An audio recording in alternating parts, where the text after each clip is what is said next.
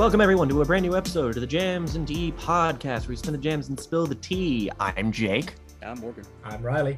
And with us this week, we have our returning guests from episodes where we covered things like Midnight Mass and Evangelion 1.0 plus 3.0 last year. Uh, we have with us Jen. Hello.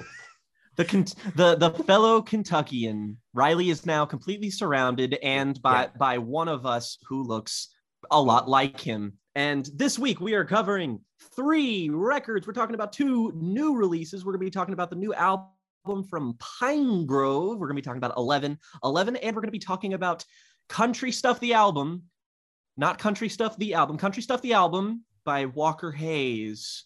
And to be clear, we should distinguish Country Stuff the album from Country Stuff the EP and Country Stuff the song and Country Stuff the motion picture. country I hate, stuff. I novel. hate this country. Our record club this week was on Say Anything's Is a Real Boy, an emo classic.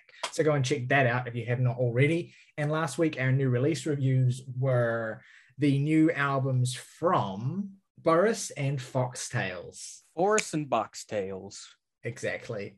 If you're on YouTube listening to us as per usual, we're grateful to have you, but you also should be aware that we are now available on multiple platforms. You can listen to audio versions of the main episodes and record clubs from this week and every week onwards uh, on Spotify, on Apple Music, on Google Podcasts. Basically, I'm trying to put it on everywhere where you can get podcasts um, just in case the show is is less accessible to you when it's on YouTube and you want to be able to kind of listen to it on the go or or whatever, kind of just give you the option. That's now available. We have links in the description below. They'll be in the description of every video.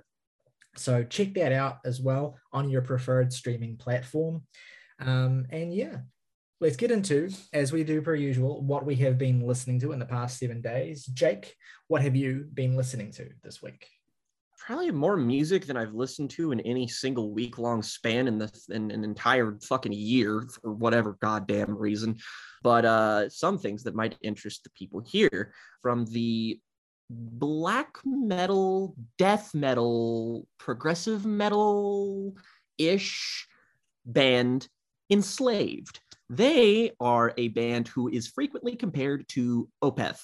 And so naturally, I was like, ooh, okay. And like basically it was on the Opeth subreddit. Somebody described them as just like they're like Opeth, but with black metal. And also uh, they have an enormous discography. And then I looked up their discography on Rate Your Music. And lo and behold, they have like a bajillion albums and all of them have insanely high ratings. Uh, so I listened to their album uh, Below the Lights. I was not like th- this was not like a still life situation where I listened to a band's highest al- highest rated album and I was just like, whoa, this is a masterpiece. That said, this is a terrific album. Again, it has the same appeal, something like Opeth, but they have a lot harsher kind of stuff. That sort of black metal edge kind of works its way into the sound pretty deeply. I would highly recommend it to pretty much everyone I know who likes that kind of music. There's some songs on here that are plainly great, and then there are songs on here that do sort of ascribe to that level of like legendary hyperbole that are just fucking outstanding. Will just absolutely blew me away. That's a band I definitely need to look more into. But yeah, uh, absolutely get a recommendation from me. I listened to uh, a fair bit of uh, like jazz adjacent stuff this week too. Uh, I listened to the first re- release from Slauson Malone, uh, otherwise known as the nephew of jazz musician Wynton Marsalis. I'm pretty sure he did production work, or maybe this was a reverse. He basically this album is very similar to Earl Sweatshirt's some rap songs. Um, it's kind of sound collagey and like dark and ambient. It isn't the first time I've listened to it. It's a great record, but I listened to that and I also listened to Trust in the Life Force of the Deep Mystery, uh, which is a sort of jazz fusion album by the band The Comet is Coming. Uh, that's another album that I heard when it came out, and it's still terrific. I actually like that even more. But the outstanding sort of jazz adjacent album I really want to shout out is something that came from an unexpected place because I didn't really expect it to be jazz, and it kind of half is jazz, half is ambient, half is sound collage, half is whatever. But uh, it's uh, an album by my favorite ambient musician that I never shut the fuck up about, Harold Budd, uh, and his album, The Pavilion of Dreams, which is just fucking terrific. I that's the album I think I've been listening to the most this week. It's four sort of ambient pieces, jazz pieces. There's one that like the first song there is like ambient, and then just a saxophone just dominates the track, and it's godlike. And then there's like these female vocal harmonies that come in later, and they're just gorgeous. It's a beautiful record, otherworldly, like deeply like meditative, and then the second half becomes really haunting. It's a really, really, really great album. Uh, one of his best, in my opinion. Um, or that bitch on vinyl because I, I I I need to own more of his shit. I also gave a re-listen to an album that I've had a bit of a fraught relationship with just because I listened to it at sort of the beginning of my musician like or my like music fan kind of uh, tenure, just like when I was really getting into lots of different bands and genres and stuff. And I didn't really have a way in other than knowing that this is one of the most acclaimed albums like in its respective genre. It's a very music Twitter-y uh, record and band, and I just listened to it and I was just like, eh, it's just not for me.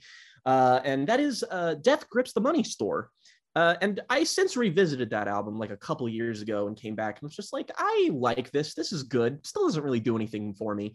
Um, and I revisited it and I, you know, I I like that album. It's very good. Um, nowhere near my favorite Death Grips project as of right now, but it's still very like the the appeal really is that the beats on that are just fucking monstrous. Uh, I, I love them. They're great uh it's just an amazingly it's just it sounds fucking incredible um it, it does feel a bit like kind of if such a thing can be boilerplate death grips that kind of feels like the the the blueprint they build everything off of like i even think i like ex-military a little bit more just because that's a more extreme like that they've pushed their sound to whereas like you know again the money store just sort of feels like this is where we will go with everything. Um i think maybe you know i don't really like government plates all that much uh but i'm a really big fan of shit like year of the snitch and especially uh bottomless pit. But yeah i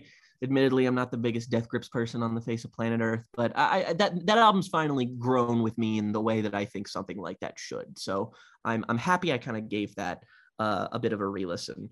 And the last thing I will talk about uh, is uh, I'm gonna take my my my my Jake flag, put it in the ground here, and say that yes, I have indeed heard maybe not what other people will think uh, is the worst album of 2022, but certainly what I will think is the worst album of 2022.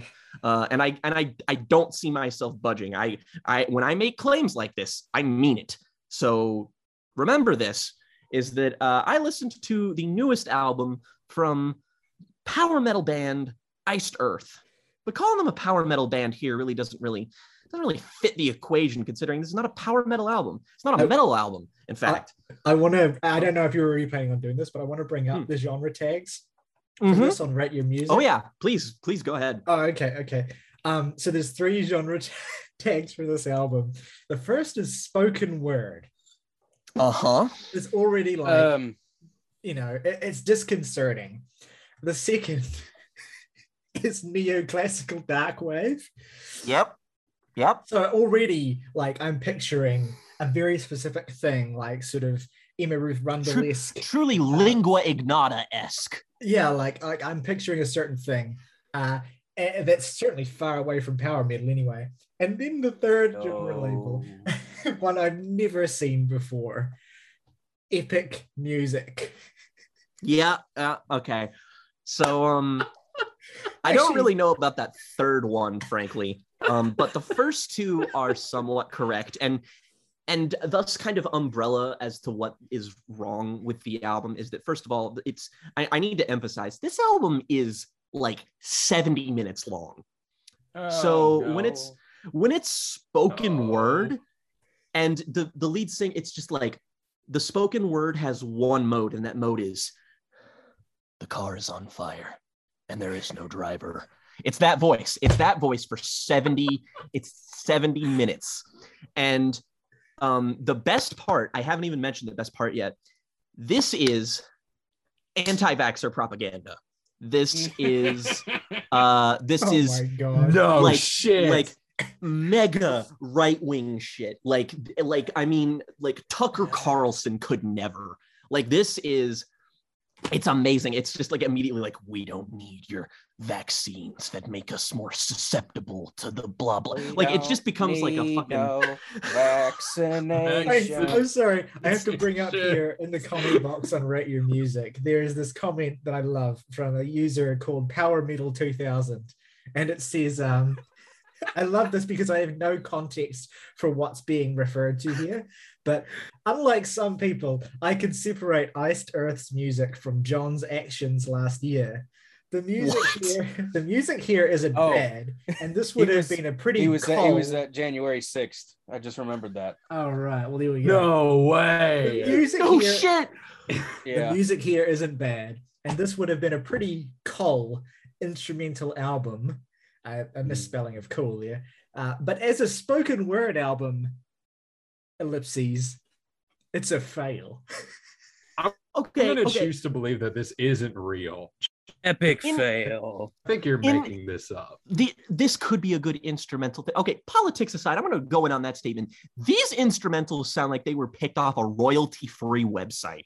They sound like they're just like, you know, like vague kind of like ambience. And then occasionally there'll be like a, like an, like epic trumpet sound or like, like a marching, like fucking drum beat that's just like, dum, dum, dum, dum, dum, dum, So dum, wait, wait, dum, wait, dum, wait, wait, dum. wait a second. Hang on a And- minute. This band, this band. So I just assumed, okay, this is some fucking whatever rando project. This No. band are like they have a history. They're, like they're- well regarded. I've I've listened to their music before. They have they have a concept album that is based off of Todd Howard's Todd Howard. Jesus Christ, Todd Howard. Fuck me. It just works. Howard. Oh, let me just we're just gonna skip past the fact that I said that completely wrong name. Just go. They have a concept album based off of Spawn. Album Todd- cover Todd has Spawn. McFarlane. Todd McFarlane, thank you.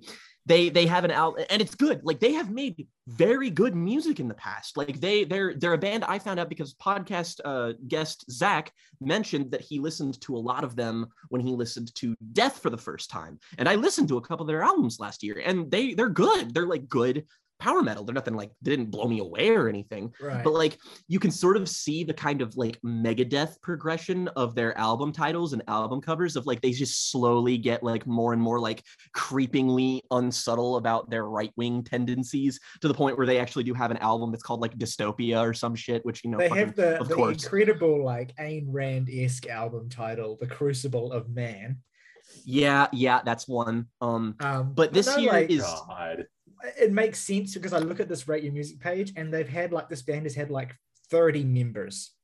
Yep. Like so many Yep. lineup changes. So it, it makes sense now how you get from And- classic power metal band to whatever the fuck this narrative soundscape is. I just I just want to that's out the name of the album a narrative Yeah. soundscape that yeah, the name of the album is a narrative soundscape, and every song on it is parentheses is the title, and then parentheses a narrative soundscape. that's Every That's song. kind of why I hate it so much is because it's like trying to be like, oh, we're gonna put the parentheses here so we can get away with the fact this is actually dog shit. It's like you know, you know that this sucks. I'm not gonna give this shit a pass because this band has made work that's like positively rated till like like like it, wasn't like a complete com- like fall off. They've made good music like They recently. have one of the highest rated live albums of all time, Alive in Athens. It's got a 4.0 They- from over a thousand ratings. They're a fun band. And listening to this is like it's it's the only joy i've eked from this is the fact that it's like the story the narrative here is like you know baby's first 1984 the the, the system man roger waters adjacent kind of bullshit exactly what you're imagining right? Like the hero has to stand against the system and the voice that talks like this for every single thing. And then there's like just the song where it's just like here's a wolf man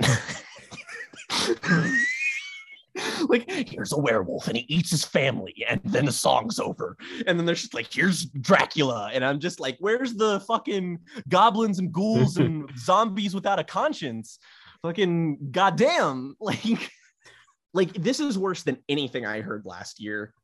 Close to being as bad as the shit that I heard um in in 2020 Oh, probably. wait. And it has basically worse than hobo.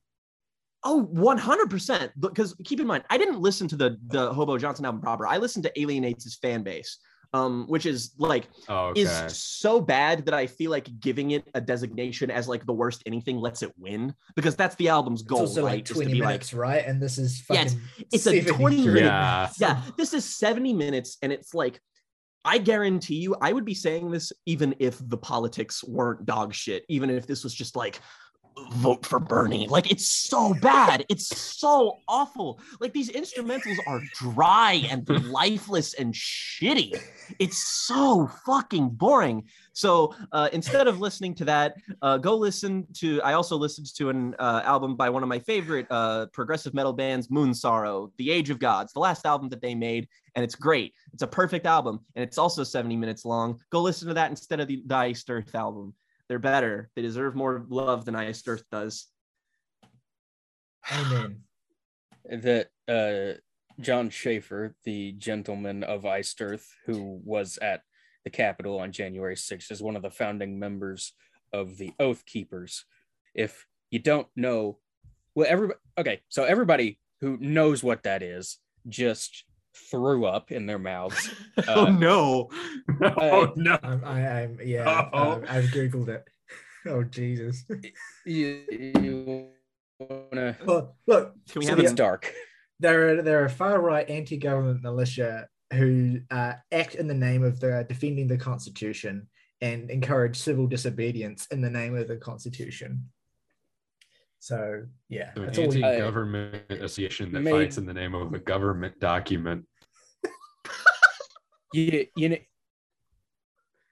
shush. the the point is is that this is god awful dog shit and it's also the kind of god awful dog shit that like like this is this is bad in the same way that like that Eric Clapton song was bad and then it was just like you you know what you're doing this is just this exist to be a shitty dog whistle that you can just passively make money off of because you're not actually angry about this because if you were it would be more interesting if you were angry about it, it would be like more from the soul and like probably cringier. And instead, it's just like, really, man? I could have made this album. Give me like a stock royalty free website. Give me those instrumentals. I could make my own version of this album.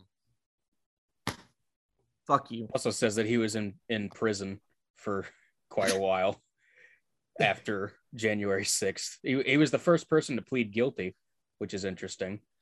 Uh, Oh, so he's a coward too. well, I mean, I, you know, you know, he's, has already, he's already dead. I'm calling him a little bitch baby. Come get me, bitch. He, he he he no legitimately though he will be he will have died of coronavirus by the time this video goes out. That's It's like- exactly why I'm threatening him. His COVID addled body will be shuffling up to my doorstep and I'll punch him. yeah. what an image. Morgan, what Oh, have you been listening to this week? Uh, it's another one of those weeks where I've been listening to quite a fair bit, and I can talk about very little of it Yeah, for reasons. So I will note that I listened to an album that recently hit its 25th anniversary. Oh. It was an album I hadn't heard of until Ryley actually brought it up. It was uh, Minerals: The Power of Failing. Oh Um, yes. Oh. and that like I wouldn't call that a perfect album, but there are songs on there that are like this this is emo. You Like- have you have invented emo. I think I tweeted uh because I listened to this on its anniversary as well for the first time. And the closing track on that album, Parking Lot, like I'm pretty Yeah. sure I tweeted. That's like uh in the league of Yeah. like honestly by American football and just watch the fireworks by Jimmy World and fucking in circles by Sunny Day Real Estate as like peak 90s emo. Like just one of the Yeah. best fucking songs in the whole genre. Yeah, yeah, it's good. Dope. Is it is. It's a really great Um, record. I probably love it even more than Morgan, but like we both agree that it's if you like emo music, if you like 90s rock music, you really have to listen to it. I'm actually they only made two albums and they're both like regarded as classics. So I'm really looking forward to listening to the other one EndSerenading this week as A- well. as is as is the Midwest emo modus operandi. Mhm. but I got a lot of respect we're for gonna that though. Like just drop two albums, they're both fucking stone cold classics, and then dip. Yeah, I respect it. had to do it to them. So the the other thing that I will mention is that Tegan and Sara announced that they are doing a sort of reworking for uh, their album "So Jealous," uh, called "Still Jealous." It will be released. Uh, shit, is that fucking yeah? Next a week from Friday today. It's Uh, my favorite Tegan and Sara. yeah, and I listened to that again and like, Jesus, it's good. Uh, so good. yeah, like wake wake up exhausted, just one of the best songs ever written by anybody. Yes. um, Fuck yes. I could I could see a record club on that at some point. Oh, And yeah, Guess that's what? a great one. Guess what, fellas? I've never listened to a Tegan and Sara album. So You're fake That's- gay. How- Yeah. I was gonna say, how homophobic of you. it's just it's not only homophobic, it like it doesn't make sense considering No, it doesn't. in- Right. in- No, in- I mean, like, you should be like, oh, yeah, I, I've loved So Jealous since I was like nine. Like, I don't, like, what? no, I haven't. I just never have for whatever reason. So I will promise you I'll rectify that this week. Hell yeah. I'm the one who's always saying like these here's this weirdo indie classic that you need to listen to. Yeah, well, which is part of our what we're getting at here is because like half of the time we're listening to weirdo indie shit that you're like, ah, yes, my father's favorite from his collection since he since I was a toddler. My my dad's taste in music is probably honestly a, a lot less based than I maybe make it out to be. I, I really no, just you you said Hesitation Marks was his favorite Nine Inch Nails album. That is that is the peak threshold of based. that's true. Yeah. It's wrong, but like, Yeah, Cool. like I, yeah, but he would he would my- also like come on here and like tell you why Genesis are better than Rush. So you know, ease up. well, I you know, I see the argument for that. It's a it's it's incorrect argument, but Yeah. you know, all I'm saying Ryley's is, dad come to the podcast, please. all I'm saying is that you know, land of contrasts, human beings. land Uh, confusion. Heyo. Okay, so Jake said at the top of the segment, this has been one of the most prolific weeks of his life for music listening, and it has also been that for me as well. I've listened to, I guess, probably over 20 albums since we last did a podcast. I don't, I just have been really sad. Um, and I, picking which ones to shout out is actually really, really difficult. I will say one album that we considered reviewing this week, um, briefly Oh, is the new Hikaru Utada album, Bad Mode, Mhm. which um, I'm sure it seems like everyone except me knew who this person was before I discovered this album on the Rate Your Music to be fair, that's not because of music knowledge. That is hundred percent because Morgan and I are Kingdom Hearts fags. That's it. Well, there we go. So Hikaru Utada, legendary J-pop artist, incredibly famous in Japan, and um, having a bit of a crossover moment here. I mean, obviously crossed over for nerds a long time ago, but having a bit of a wider crossover For moment here. with this album, which I believe is their first, and which has both uh, English and Japanese uh, singing and Mhm. lyricism. Multiple really cool and fascinating production collabs, including Floating Points, A.G. Cook of PC Music fame, and Skrillex. Um, and they all basically provide them with a basis for their sound that is really, really strong. Like there's a lot of really, really strong songs on this record and I recommend checking it out. Um, I want to come back to it and give it a, a bit more, a few more listens because I've just consumed so much music this week, but it really stood out to me. Um, so I wanted to definitely give it a shout out because we could have I, easily. I up- second that. It's it's a very good record. Last week we had Connor on the show, uh, legendary podcast guest, Connor, frequent podcast guest.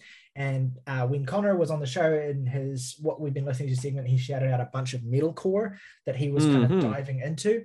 And so, and one album that he, well, a couple of albums that he shouted out actually really stood out to me. But one album in particular I got around to listening to uh, from a short lived metalcore band called Seven Angels, Seven Plagues. Uh, this is the only album they put out, although they would then later reform, I think, with new members to form a different metalcore band called Misery Signals, which I'm looking forward to getting into because they have multiple albums produced by Devin Townsend. Um, but that's a different story. Uh, Seven Angels, Seven Plagues put out one album, Jasmine's Lullaby, in 2001. And it is quite simply one of the best metalcore albums I've ever heard.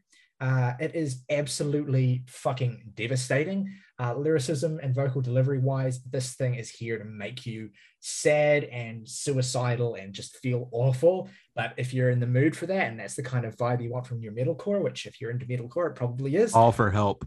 then this is I mean, this is essential. It has one of the best, maybe the best metalcore song not made by Converge or Dillinger Escape Plan, I guess, but they're kind of more mathcore.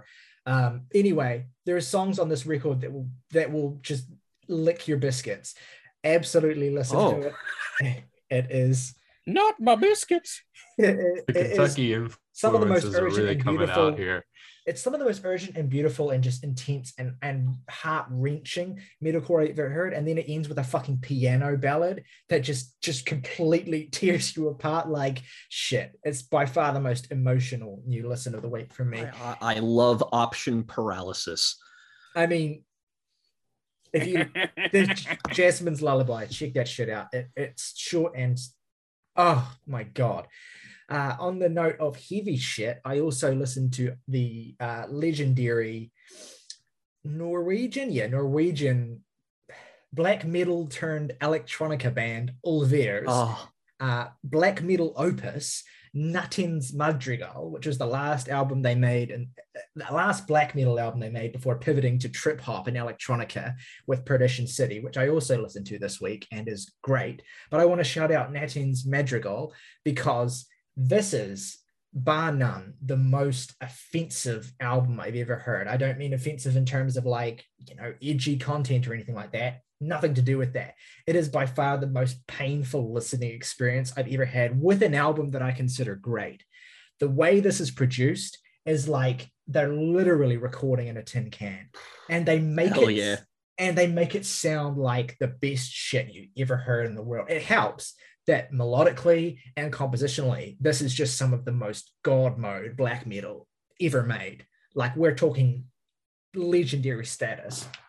Um, and it's recorded in this way that makes it sound like Lou Reed's Metal Machine music, essentially. Like it makes it sound Fuck yeah. absolutely unlistenable, but also like you can't.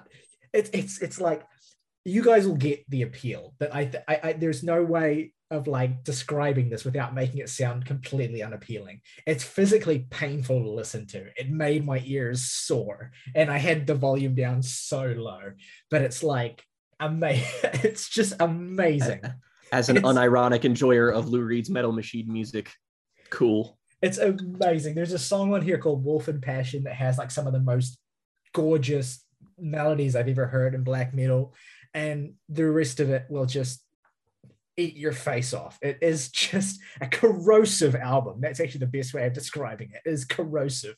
It's like pouring fucking sulfuric acid into your ears. And I, I Makes the cannot Bathory albums I've listened to sound like Opeth from what I'm get- gathering here. Well, I mean, Jake, you probably have a little bit more of a reference point for if you listen to this to tell me whether I'm exaggerating or not. But to me, like I, I I've Fair never enough. heard anything that sounds this just completely fucked. Have you heard Darkthrone at all? I have heard Darkthrone. That was a Okay. reference point. Like it's it's Darkthrone's certainly not a million miles away from this. And obviously Dark Okay. Throne and Ulver in their early era were kind of coming out of the same scene and making equally kind of important music.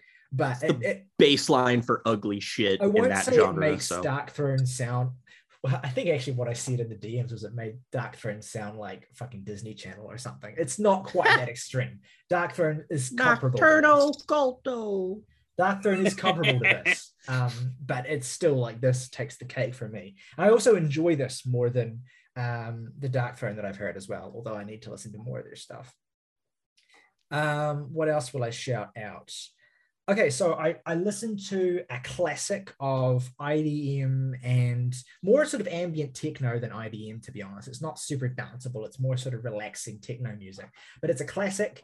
Uh, I have heard had heard parts of it when I was a child. I'm sort of familiar with it from like educating myself in the genre growing up, but I'd never really given it a full and dedicated listen until this week. I know if August were here, he'd be cheering me on because this is one of his favorite ambient records, I think, or at least he shouted it out as a really special and influential album on him when I interviewed him in Mason about Glacier Flower. And that's the album 7614 by Global Communication. Uh, came out in 1994. Again, as I say, this is a classic of ambient techno. If ambient techno or IDM are things that appeal to you, listen to this. Um, I'm basically just adding Jake and Morgan, to be honest, as well. Jen, I don't know much about your taste in music, but you might enjoy it too. It's a really, really beautiful record. It's lush. It has gorgeously languorous melodies. It's very easy to listen to. Um, and it just takes you on a journey and it's gorgeous. It's um, probably hang on let me think about this for a second i think it might be the best thing i heard this week um, for the first time i'm not sure there's a couple Love other that things all the titles are times, and I clicked on 925, which is nine minutes and 34 seconds long. that's the streaming that's a fuck up on streaming so um streaming Thanks, the Apple Music. the streaming version is like re swapped the order of two of the tracks and like added weird sort of like anyway i can send you like the files that are not it's still listenable on streaming but it's just not exactly the way it was originally released. Anyway it's a great album definitely worth listening to. It's just really really great gorgeous music to put on while reading writing or just zoning out. Love it. So i don't remember exactly what started this conversation in our group dm but eventually, you guys ended up talking about the band Yellowcard for whatever reason. Yes. So, uh, and you were kind of like hyping the shit up out of this band, right? And so I was like, okay, I, I, only ever vaguely heard of them. Kind of, I, what I've come to understand are sort of pop punk luminaries, like quite, you know, well regarded. And I, I went and I listened to the song Ocean Avenue because that's their biggest song. And I'm like, oh yeah, I, I do know this song. I have heard this before, but I've never really like formed, you know, uh, a concept of this band. That's their like the middle. Yeah, I, I can see that now. Anyway, Jake was very insistent that I listen to their album Southern Air, which is kind of one of their later period albums, not sort of when they were at their biggest, but apparently Southern Air was the one to go to first. And I have to say, this was a really beautiful surprise. I, I really, really uh, enjoyed this. Borderline loved it. And there were certain songs on it that I thought were absolutely fucking fantastic. Particularly, One I of mean, my first favorites. The first three on this album in particular really really stood out to me particularly that opening track awakening which just is like Mm. everything you would want from like an epic opening track to like a really sort of ambitious sounding pop punk album uh, it was by far my favorite song on the record but i also really enjoyed uh, the two immediately following it and sleep in the snow and actually the album ended really strong too the last three songs are also really really strong as well it's a really great Rivertown Blues. Rivertown Blues, absolute standout. Uh, it's a really great, fantastic, melodic pop punk record that I highly recommend to fans of the genre, fans of bands like Jimmy Eat World and etc. Uh, it's a really, really, really strong record. Uh, thank you for that. I'll be, I will be listening to more of their albums, or at least I'll listen to um, the Ocean Avenue album just to hear like them at their commercial peak. You you gotta Yeah. listen. Yes, you. Yes, you will. Self-titled. Because it's on also. the docket. Oh yeah, it is. The- that's too. Uh, that's true. I forgot about that. Morgan Y- did and you can't also skip over if you're through thinking say yes and the self-titled which has maybe the most criminal underrating i've ever seen on rate your music like that that record like what is wrong with people Yeah, Yeah, I I'm mean, just that's, looking at. their best record and uh, un, unqualified 10. So one album I got to this week that I, I always thought I listened to this when it came out in 2016, but I realized that I actually didn't. I must have just listened to the singles or anything. But it was one of the most critically well-reviewed albums of 2016, and that's Blood Orange's Freetown Sound. Uh, Blood Hmm. Orange is, a, is an artist who I've had a weird kind of like on the fence relationship with, where I like a lot of his production work, and I like a Mhm. lot of the artists that he has uh, produced songs for, and I think that he's really, really talented. But I've never really connected with his music. And then I realized that well, the only album of his I've heard in full is Cupid Deluxe, which is not a bad album. It's just not really my thing. Um, but I have some mutuals on Rate Your Music who have reviewed Freetown Sound and uh, his most recent album, Negro Swan, very highly and very positively. So I really want to check those out. And so I started with Freetown Sound. And yeah, I was pleasantly surprised by how much I enjoyed this. It is a really sort of, it's a bit languorous for its own good. It's definitely a, an album that's longer than it needs to be. But there's also a, enough really strong melodies and choruses and just really sharp pop songwriting for me to be really on board with it. Also, I guess I was just kind of in the mood for it and it hit at the right moment as well. Um, I, I, really, really enjoyed this, and I'm looking forward to checking out um, Negro Swan because that appears to be his most highly rated and most well regarded album. So I am really looking forward to that. But yeah, this was just a nice little discovery that I, for whatever reason, must have not gotten to or avoided in 2016 when it was getting hyped up. And yeah, I dug the shit out of it. I want to shout out the fact that uh, in one week, Big Thief are releasing their new album, Dragon. Oh God, what's it called? It's got a really long title. Dragon New Warm Mountain, I Believe in You. Uh, and so I wanted to go back through Big Thief's previous records and rediscover why I enjoy this band. And the weird thing about Big Thief, this is a common story that I've heard from a lot of people who've listened to them, is they're kind of the definition of a grower band. Like a, a, most of their music is not very immediate, with some exceptions. They have some individual songs like Mary off of Capacity and Not off of Two Hands that I think anyone would love if you if you were to listen to them. They're just incredible songs in and of themselves. But their albums as a whole can be a little bit too meandering for some people, particularly if you're not really into kind of folk music. Um, what's exciting about Big Thief, though, is the way they've kind of sized up and, and made their sound more ambitious from record to record. And it seems like their new album is going to be their most ambitious one yet, which I'm really excited for, especially considering it's a double album. Um, but I went back and listened to their first album, which is boldly titled Masterpiece.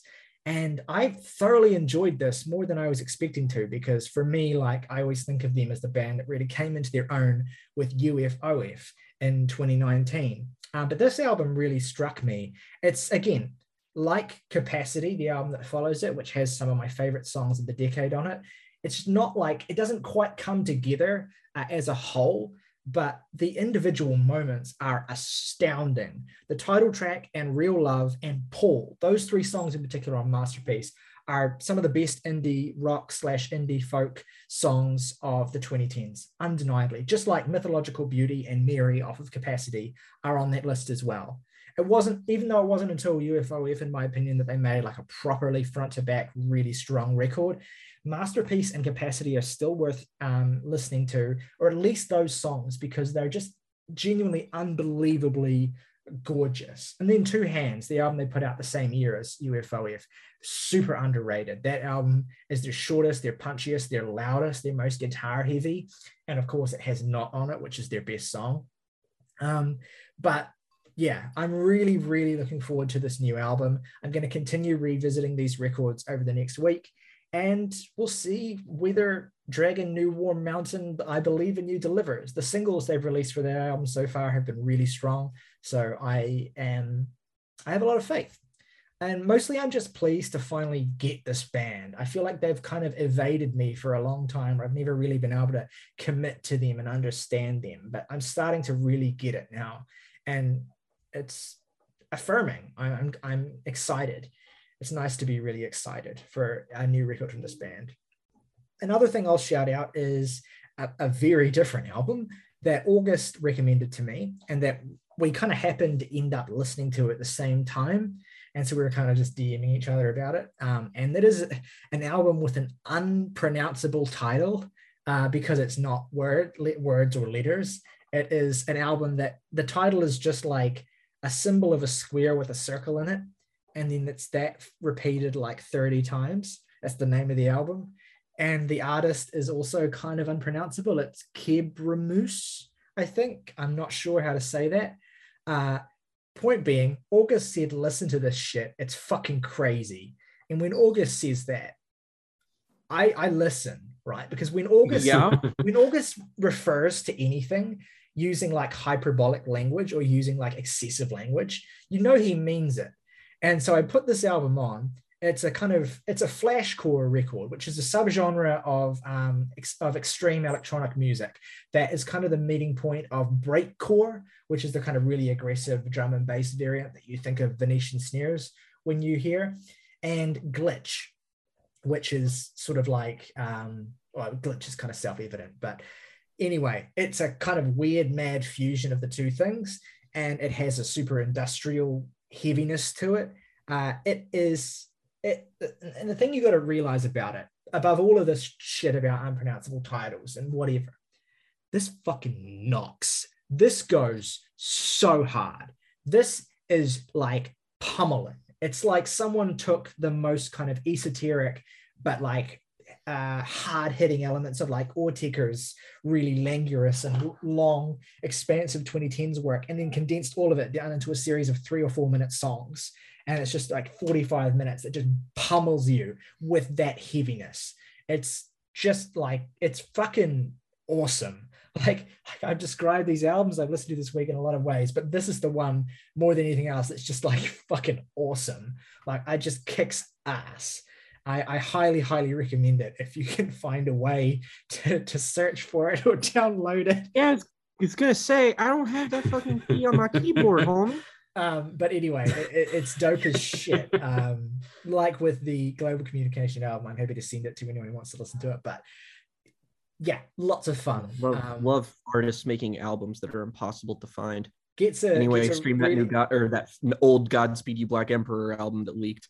Well, that's yeah, that's like that's also pretty big news this week. So, huh? I'll, I'll, for those not in the know, a demo, a legendary demo from Godspeed You Black Emperor called All Lights Fucked on the Hairy Amp Drooling from like 1994, I think, which has always kind of had this kind of legendary status among like lost albums. Um, the thing you got to real about, realize about it though is the band never wanted it to be released. It's really kind of like from I haven't listened to it, but from what I understand, it's really sort of like shoddy and just weird sort of demos from when they were kind of figuring out their sound. And for some reason, the fact that it was never available, um, I think this has something to do with /mu/ as well. When this band was like when in the late 2000s, when /mu/ was like going fucking gonzo for this band, and there was just something about a recording of theirs from the early era not being available that made people fucking go rabid. Um, but apparently, it's unconfirmed. Apparently, effect. apparently, it's available now. Uh, although there's a, a quite, I, it's not funny, but I found this amusing that um, on the band's Discord, uh, representatives for the band posted a message saying like it is available. We ask please that you do not listen to it. we we do not we, we do not want this to be heard. So it's like, um, I mean, you're saying this to a group Understand of internet that. people. You're saying this to a group of internet people who've just discovered this thing that. Well, last thing I'm going to mention, I could mention a bunch more, like the new Krallice album, but I might talk about that next week when I listen to some more Krallice. But the last thing I want to mention, like with Big Thief having a new album out in next week, or this week, probably by the time that you're listening to this, Cult of Luna's new album comes out on the 11th. We've already talked about it on this podcast and the what we've been listening to segment. Uh, still my album of the year so far. Not really anything close. Uh, that shit is next level. But I wanted to go back and listen to some more Cult of Luna. And so I was directed very speedily to the album they put out just before it in 2019, A Dawn to Fear. Oh, oh Lord, she praying. This, I don't even have words for how good this is. Like, I was so close to giving this a 10, but I just like couldn't do it on first listen. I've updated my rating system and I'm in a whole like trying to figure out how where every album sits in my lists right now and shit. So I need to spend more time with a record before I can do that. But fuck if this isn't close to a 10.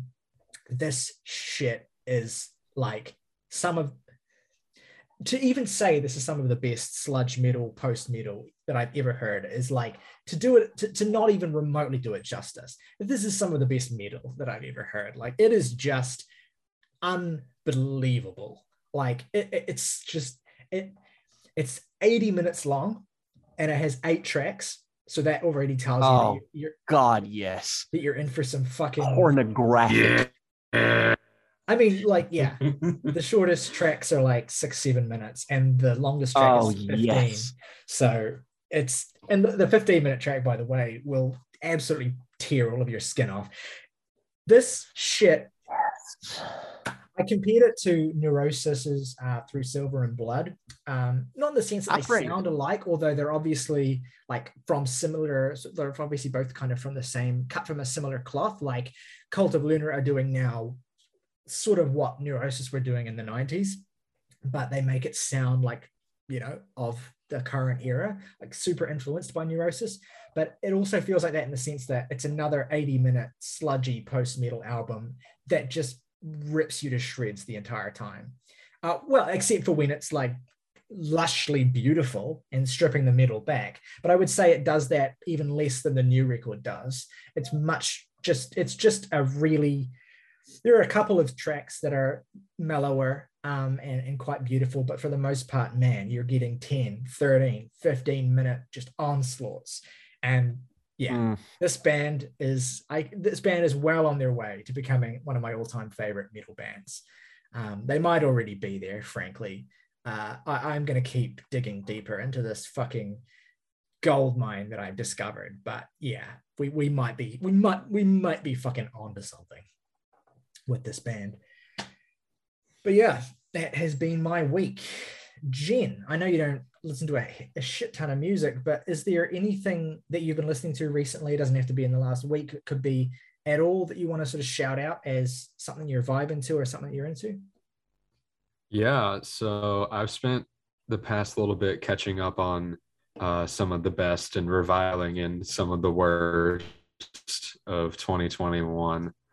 Thanks to you guys, I spent a long drive through the sticky listening to and again into the light, Kentucky rep. the transcendent uh, experience.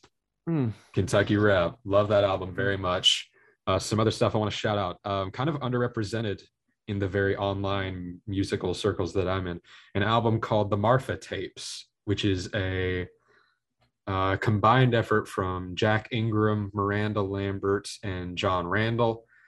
Uh, Miranda Lambert, obviously one of the best country musicians, musicians working today. The three of them go down to Marfa, Texas, and record just this really simple album and it sounds like they're just walking around a ranch with a guitar, starting a bonfire, and just having a great time.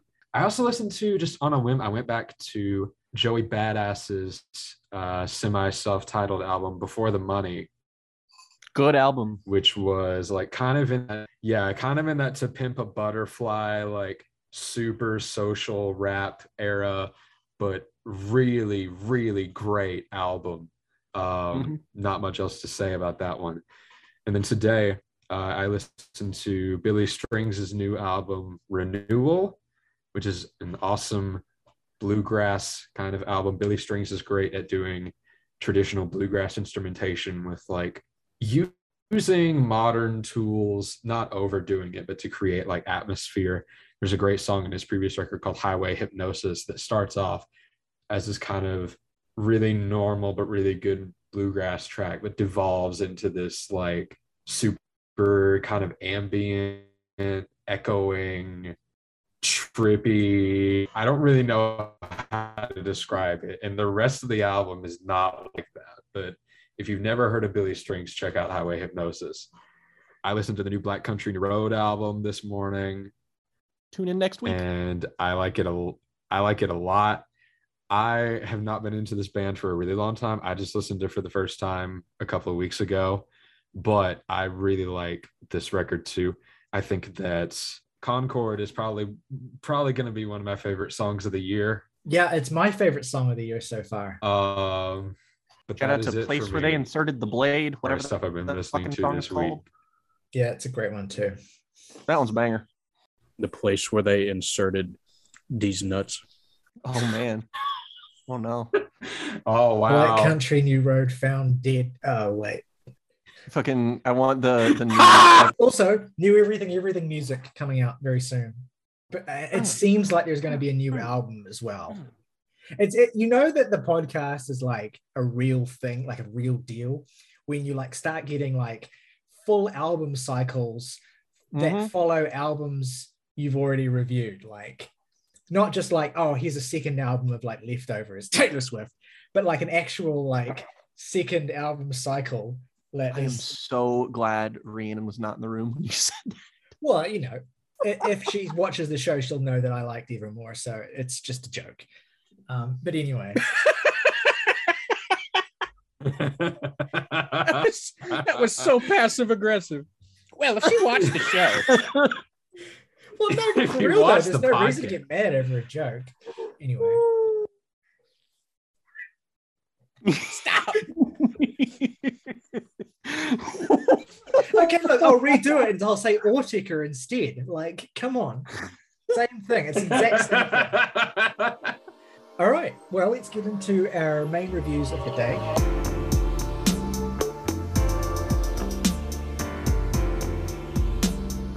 What I wish I had said from the front of this episode, just to kind of like give it a, oh yeah. an identity, is that this is kind of our country episode.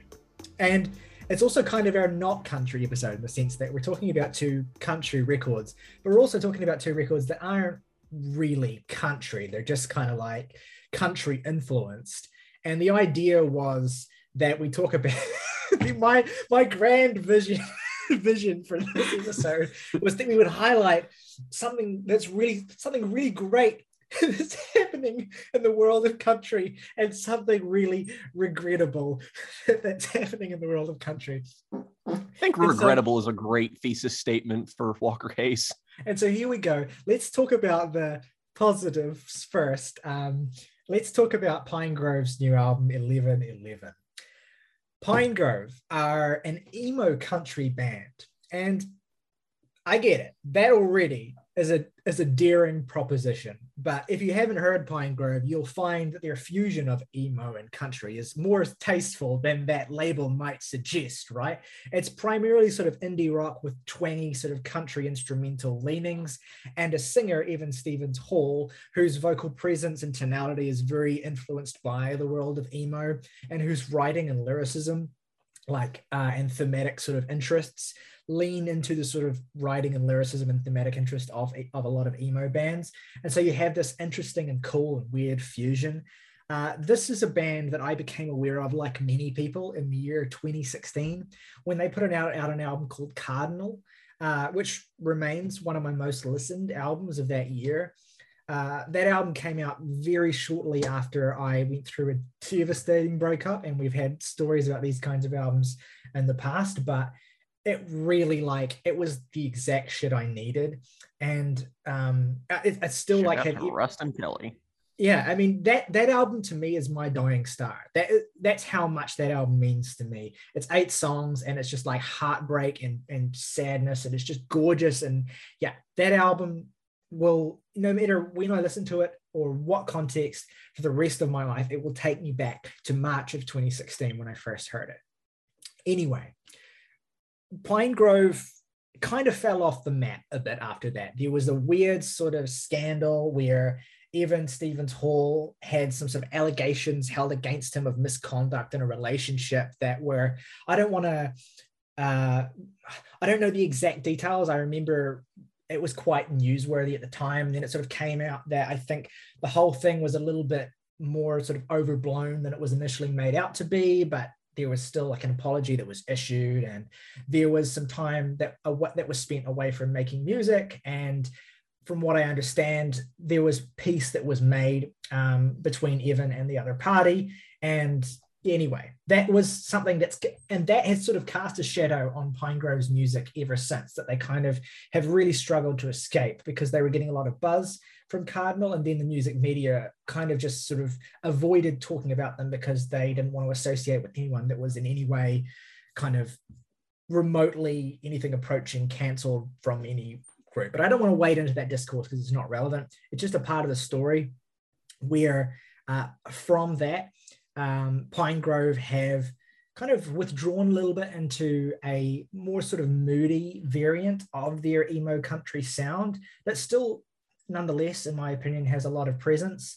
Their, I think, 2018 album Skylight was really, really strong as well. It didn't reach the level of Cardinal, but it's an album that has gotten better the more time I've spent with it. And then they put out another album in 2019 called Marigold that didn't leave much of an impression on me. And that was the point at which I was like, is this band like, have, have they really run out of gas? Maybe they have, maybe they'll sort of never really sound inspired again. And to be honest, the first time I heard this new record, 1111, I kind of worried that was still the case. Um, there were songs that immediately stood out to me as like re- really strong Pinegrove songs. But like with Skylight, this is kind of a record that the more time I've spent with it, the more I've come to appreciate sort of the gentleness of how devastating it can be. Um, it's a really special record that has come to really grow on me and to the point where I look, I've had a shitty day and I put this on this morning and I just had a good cry. There's some lyrics on this album that cut me like a knife. And yeah, it's not an album that reinvents the wheel. It's not an album that suggests a new kind of future for Pinegrove outside of the niche that they're already comfortable within. Um, they're probably a band that are going to get successively less attention through their future releases. I don't really think I've seen many people speaking about this one, although I will shout out, like I did last week uh, with the Foxtails album, our regular viewer Brett, who is super into this record and su- suggested I listen to it, not knowing I had already heard it and was we were already planning on reviewing it. So once again, you just you're on our level, man. I will say up front, I don't know how everyone here feels about this, to be fair. I was fully prepared for this to be like a total flatline um, because it's not a record that sort of jumps out in like in musically innovating ways. But I thought it would, at very least, make a nice sort of counterpoint to uh, the other album we're going to be discussing today. And maybe we can talk a little bit about uh, what works and doesn't work about these particular niches of country, like emo country in this instance, and then bro country in the other instance. But yeah, I don't know what were your guys' impressions of this record? I am not super familiar with Pinegrove as a band. This is my first record I had heard from them, and I didn't do any like go back and listen to the old stuff type thing that I would normally do for something like this because I really didn't know where to start. Um, and so I jumped right into this album, and the song is this seven minute sweeping all over the place in terms of scale rocker called Habitat. And I'm going to think about this song for the rest of the year. This song alone, fantastic. And you still have like a whole album after this. And I don't know if it ever really reaches that point for me again, but there are some points that I find that I really love this combination of like really traditional Americana sound and like you alluded to before evan's really emo tinged vocals and Ryley i kind of had a similar experience to you where i was like instantly fell in love with habitat but the rest of the album was just kind of like eh for me but the more i've listened to it the more uh, specific parts of it have really grown on me yeah i think habitat i think maybe some pinegrove fans out there could correct me I think it's the longest song that they've ever recorded. I mean, I certainly don't think of seven minute songs when I think of this band. Um, but yeah, I was immediately struck by it as well. And it's a song that I've only grown to love more and more and more. Some beautifully poetic lyricism from Evan on this. I've always really, really liked the particular style of, of gently sort of poetic Americana tinged with emo lyricism that he goes for. It's very like, it's very Pinegrove's music to me like evokes a certain setting very, very strongly, like a kind of urban setting in a sort of like desert state. Um, and yeah, there's a sense of sort of, you know, I hate using this word because it sounds so pretentious, but there's a sense of sort of ennui that comes through. And I don't typically associate uh, emo with ennui. It's typically associated with more intense emotions, but there's a kind of sort of wistful sadness here that occasionally like really really just occasionally he will sharpen the knife. And on a song like Respirate, which is another one of my highlights on this record, he'll just deliver this incredibly emotive chorus that's about something as simple as just remembering to breathe. And the way he'll do it is he really takes advantage of this tonality he has in his voice to like extend certain words and like just and, and give you these little vocal melodies that just turn my heart over. That's my favorite aspect of Pinegrove, and that's when I enjoy them the most. Is that when Evan is really sort of stretching his voice to land these devastating blows with quite simple but poetic lyrics. So I I too have uh, some background with Pinegrove's Cardinal at a particularly emotional point in my life. And the first two songs on that album in particular always stand out in my memory in regards to that uh, old friends and cadmium. So i was i was excited to get to this because cardinal is the only thing from this band i'd ever heard and i figured this might be a good excuse to get more into the band.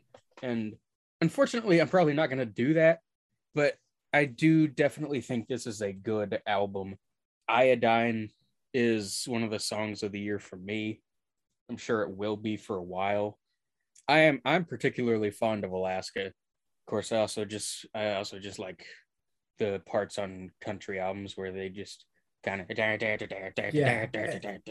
It's uh, quite cool the way they open with this. Sort of, they open with this kind of sweeping seven minute gentle opus, and then they follow it up with like this two minute like just barnstormer for this band anyway. Like, yeah, I I think we'll you me Morgan will be in total agreement of the fact that the first three songs on this album are just like, yeah, just yeah. You say you say Chef Keith, and the album after that three point three track run is all good, but it also feels I think the best word to use for my thoughts is inessential. It's just kind of you know it's it's good, it's passable, it's listenable. All the lyrics are good, I think, but the songs themselves after this point kind of stop leaping out at me, unless you've been revisiting the first three songs over and over, like I have. You might be more inclined to think this is really quite a middling affair, and for that I would not necessarily blame you. Glad that Morgan showed up to put up the T-ball and place the baseball on top of it so that I may come and fulfill any possible hypotheticals here is that uh I like, you know, I went into this because it's just like, oh, you combine, you know, emo country kind of shit. And I'm just like, oh, okay. You mean like, you know, I am, you know, again, I have heard Ruston Kelly before. Uh, I don't have any background with them. Uh, I'm sure that probably helps. Uh, if anything, I am at least incentivized to listen to Cardinal just because, I mean, it means a, a lot to you too. I'm sure I'm going to get something out of it. But, uh, and I totally agree actually with the notion that like basically everything Morgan said about the structure in terms of like quality. I agree, even though I'm probably not as like hot on the great parts, but I think Habitat's a great opener. That's the fa- that's the best song on the album for me and I think the run of Alaska through Orange, you know, three track run, it's it's it's good. Uh, I I enjoy it. I, I would almost describe this as like give me a lot of Elliott Smith vibes a lot with the vocal delivery, how reserved it is, how quiet it is. Um, and it works there sometimes for me anyway.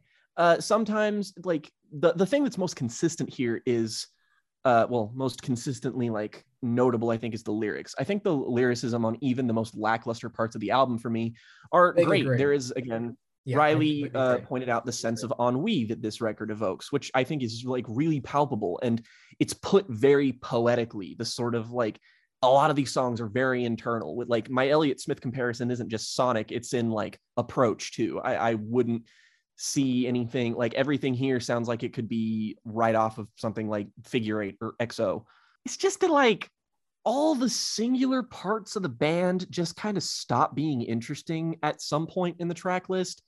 Uh, mainly just like like it is a it is a it's not even steep, but it's just like as soon as Flora begins, I'm just out for the rest of the album. Like I don't even really think that like like my ratings get like slimmer and slimmer and it's not even because like the songs themselves are less good. It's just that this album is so single-mindedly like focused on this one thing that it's trying to do. And fair enough, it's not that long, so I get that approach. But it's just like the vocal delivery is the same. The instrumentation after those first three songs is about on the same level. And it's just, it's the same kind of thing over and over and over again and it makes this sub 40 minute album feel like it's an hour long to me um i the, the vocal delivery while it works on something with a little bit more intensity as a form of contrast it also just once the songs are in that mode it's it just stops registering with me. Like i i tried going back to this to see if you know maybe this isn't the kind of immediate thing you would expect with this. And my thoughts never really changed. Like again as much as i love the sentiment of something like respirate i just instrumentally there's there's nothing here for me I, I i don't know if it's my expectations in terms of what genres this belongs to like the the lead singer kind of has a vocally kind of Christian Holden thing about him. It sounds a lot like a lot of other singers and bands that I really really like. But again, this album is just very much like we're gonna continue to do this one thing very well, and it just with every song it has diminishing returns. Uh, mm-hmm. I, I at some point found this from being like it went from being sleep inducing to upon re-listen just became kind of obnoxious and how it's just like can we just can we just like pick up the pace a little bit? I'm just i'm just a little tired. Let's let's go. And there, that's really all i have here. There's nothing yeah, to mean, elaborate on. Just well it, it exhausts me and it probably shouldn't. No i completely get it now that you've said that. Like i wasn't sure what your complaints were going to be whether you like would hate Evan's voice or something. Like I just wasn't sure oh, no. how it was going to go. So, but knowing that, I think that there's a good chance you will enjoy a record like Cardinal considerably more than this because that's just a, a really tight album that it keeps the momentum up and the pace and the mm. sort of intensity of the songs. Whereas this is a, a comparatively a much more languorous record. I mean, it really does set the tone with that opener. Mm-hmm. Um, but I do think again, I'm the only person who has this frame of reference. I do think it's a step up from their last record, and I do think that um, there are some subtle pleasures here that are really connected with me. I think also, and I'm not saying that none of you were. I'm not saying you weren't sad when you listened to this, but also I feel that this really connected me with me when I was at my most sad this week, uh, which, honest to be honest with you, has been today. Um, uh, just putting it on like and getting to the song Cyclone, which is one of my favorites on the album, where he just opens with, if it's better, then why am I crying? Why am I so struck with grief about this one way things could be? And the way he says that and the way it lands just completely flattens me. Um, and the chorus is because uh, it's been in my head for a long time and it feels wrong. Like again, it's not like super sophisticated sentiments here. It's very sort of by the numbers for emo, but the power of Pinegrove is the way that Evan is really able to project a sense of genuine pain in the way that he sings. And it's something to do with the tone of his voice, that kind of country esque twang that he has and the way that he uses it. It's quite nasal, um, but it's just pitched perfectly to just let, take really simple lyrics like that and make them land. Uh, particularly later in the song when he's saying things like, I know I'm going to cry. I know you're trying to help, but I don't need you right now or ever again. Like, just absolutely levels me. And it wouldn't quite, even though those are quite devastating lyrics on the face of it, they wouldn't land quite the same if you didn't have a singer like Evan, I don't think. And yeah, I just find the song really, really catchy too.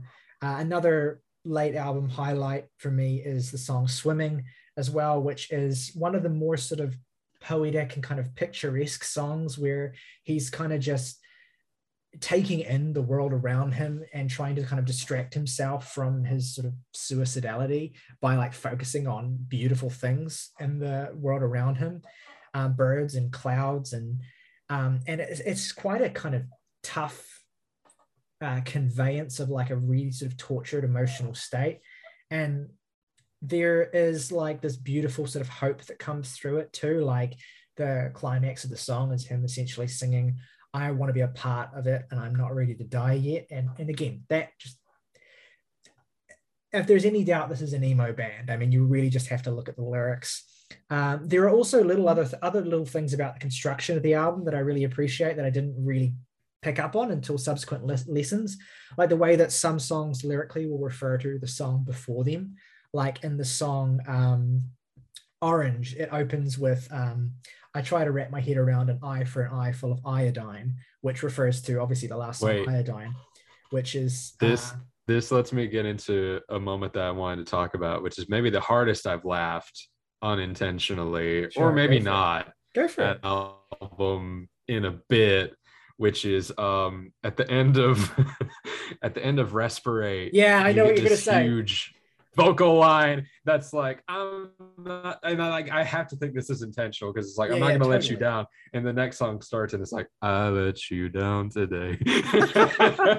Yeah. I like both of those tracks a lot, but that had me cackling. That was totally intentional, and that's I was going to bring that up as Like, the, my yeah, second it has to be, but It's it's, like, oh, such I a ain't high gonna let you contrast that, like, down. it's funny. Fuck. Damn it. I've done it. Yeah, It's like a Um, hard cut in a Looney Tunes cartoon. yeah. No, I completely agree. And yeah, shout out to the song Orange, um, which is like one of the few songs on the record that has slightly more topical subject matter.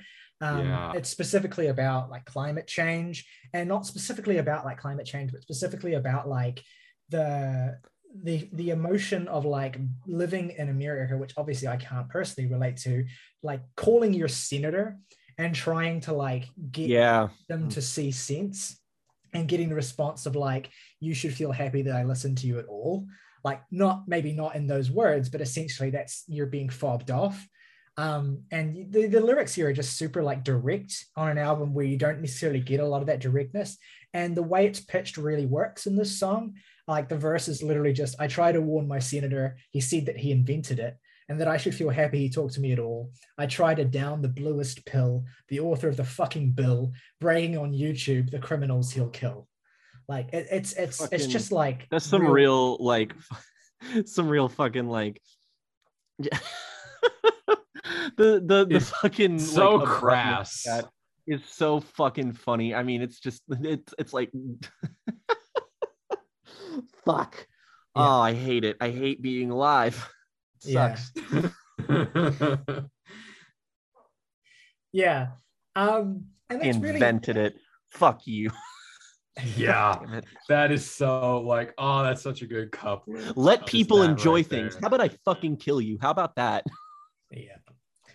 Um yeah. And that's I'm really going most to of beat what you I to death. that's really most of what I have to say. I mean, those first three tracks are so strong. They're probably my three favorite tracks. Iodine is brilliant. The way Mm. that chorus goes when you get down, stay down, way down, way down. He's just descending Yeah. with each repetition is, is Uh, really beautiful. That hurt. And it does hurt. It, it's it's yeah. Yeah. And uh, Alaska, as has been said, is just this really great sort of two minute punchy song. Landed Orlando. I mean, yeah, you yes. Um This is the good album of the episode. yes, yes, it is. I stand by it. You're right. Um yeah, no, But I- look, if you did, This if you is what we're disagree with that up to. assessment, you're you're a police person. you're just wrong. yeah. Um anyway, I think that's basically all that we have to say. We can probably wrap it up there. Um, let's go into our favorite tracks and ratings for Pinegrove. Um, Jake, do you want to go first? Uh, pretty fucking easy. Favorite three are the last three, and my least favorite or the fuck favorite are the first three, and my least favorite are the last three. Um, four point five Nyquil out of ten. Damn. Um, Chinese Morgan. satellite. It's it. Look, it's not the worst album we're reviewing this week. Yeah, to be fair, I couldn't have picked a better week. They couldn't have picked a better week to release this in terms of like wanting jams. into I mean, At any rate, my three favorites are Iodine, Alaska, and Habitat. My least favorite is Swimming, Pools, Drank. What? No, it's just swimming. Uh, Oh, what? Frank, yeah, shot. Frank, Sit down. Drank. Stand up. Frank. Cut all of that. not Um, a, no. Keep it all no, no. A six out of ten. I have to take a wicked shit. in. Walker Hayes is the shit, by the way. We were just to save it for the segment, man. We're just about to. We're just about to start. Yeah, like Um, Fucking throws I shit like- like a primate at his camera. I think Morgan should have just taken his webcam with him and just like sat on the toilet and just like fart sounds. And that's and he doesn't Some say it. fucking John Waters shit. Um, my three favorite tracks are i mean they're the three the first three tracks are the three best tracks but I'll I will swap out um alaska for cyclone because i really love that song Our least favorite is uh flora and the album gets a seven from me I feel pretty much the same. Favorite tracks are Habitat, Iodine, and Orange. Least favorite track is Flora, a very light seven, just because of the first four tracks are mm, so good to me. yes all right well that is an average of 6.1 which is actually ironically the same average as the last new release we reviewed boris's w which is you know an album i feel similarly about. Like not really anything approaching the band's best work but maybe a little bit more deserving of attention than just like the complete ignorance that it seems to be getting. So there's that. Let's move on now to our second review of the day.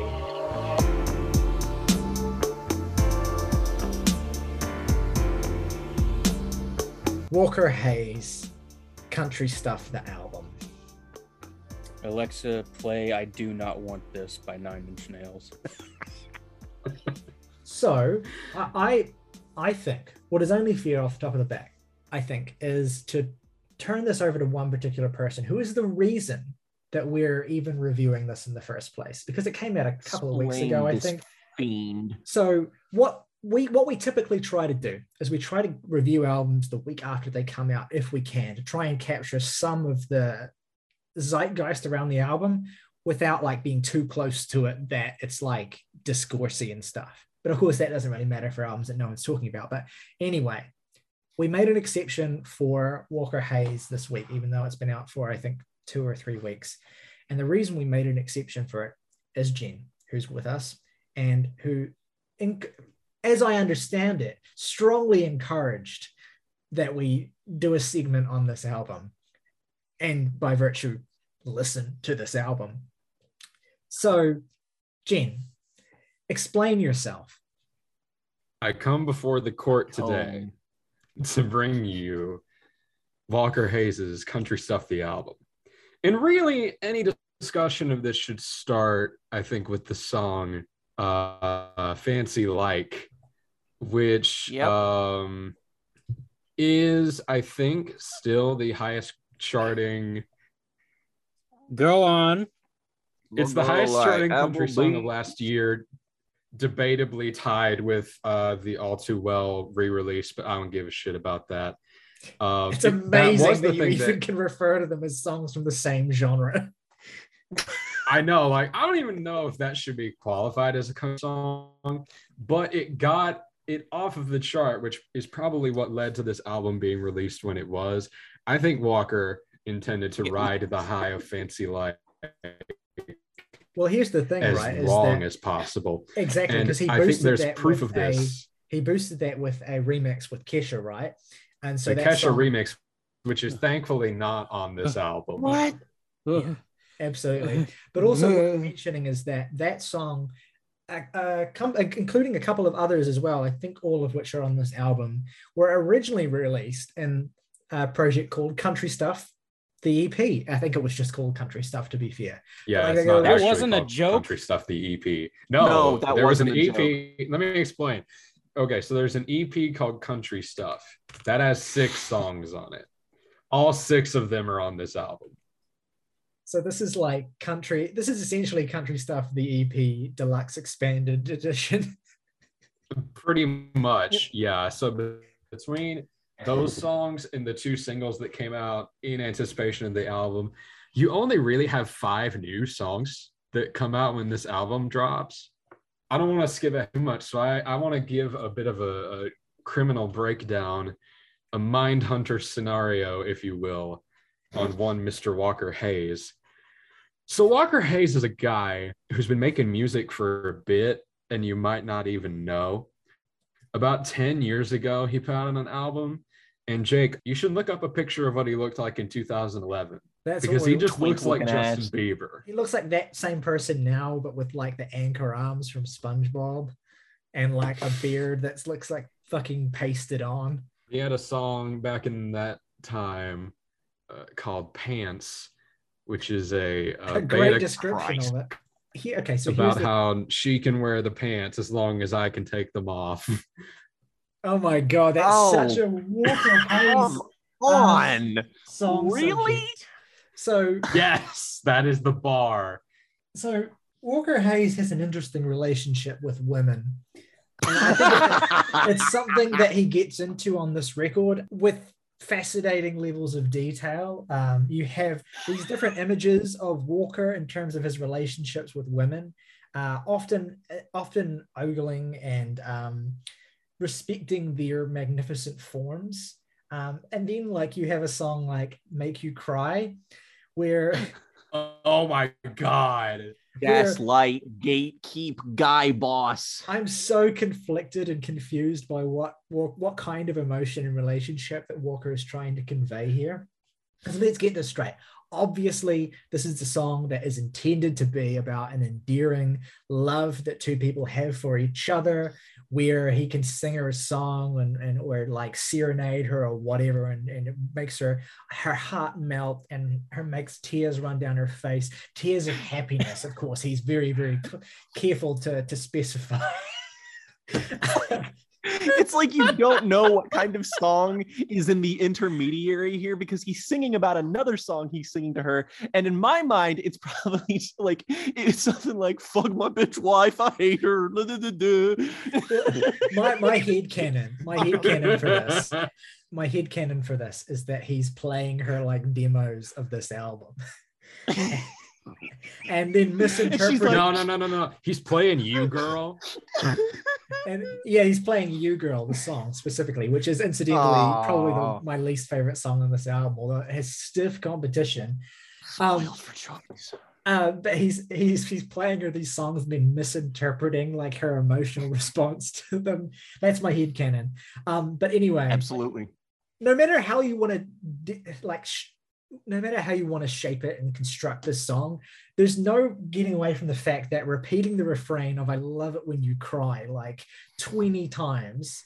Uh, no, I it's love to make you cry. i love to make you cry exactly it's never going to come across positively like i get that the joke is like oh he's it's like he's he loves to make her cry but like in a nice way so that's kind of like the bit but like no dude there's there's John no, Prine, you are not.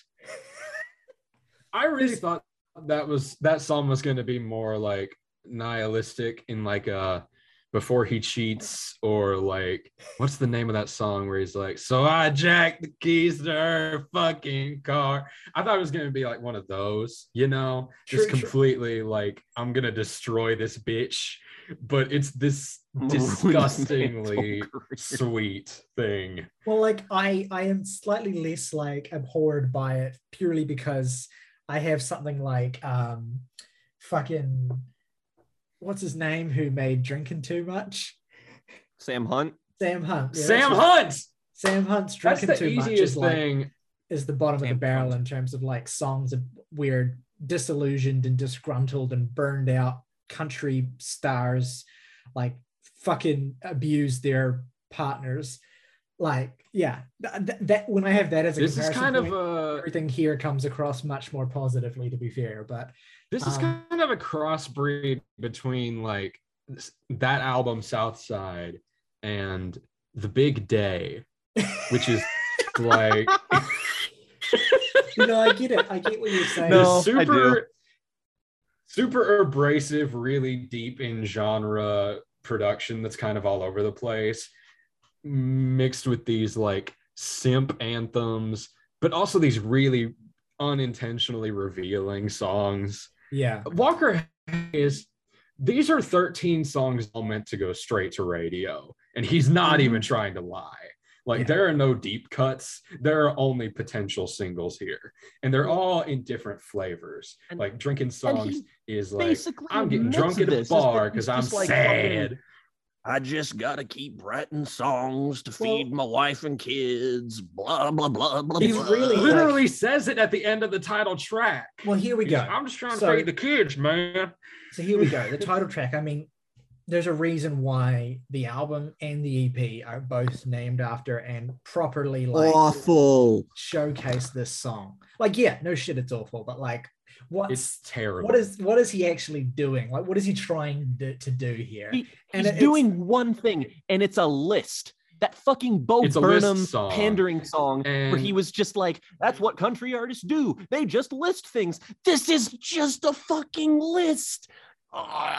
It is literally and when every- it's not clear what he's talking about, it's so fucking confusing. There's one part in the second verse where he's like, favorite movie, and then Jake Owen comes in, you serious, Clark? And I'm like, wait, does he mean fucking Christmas vacation?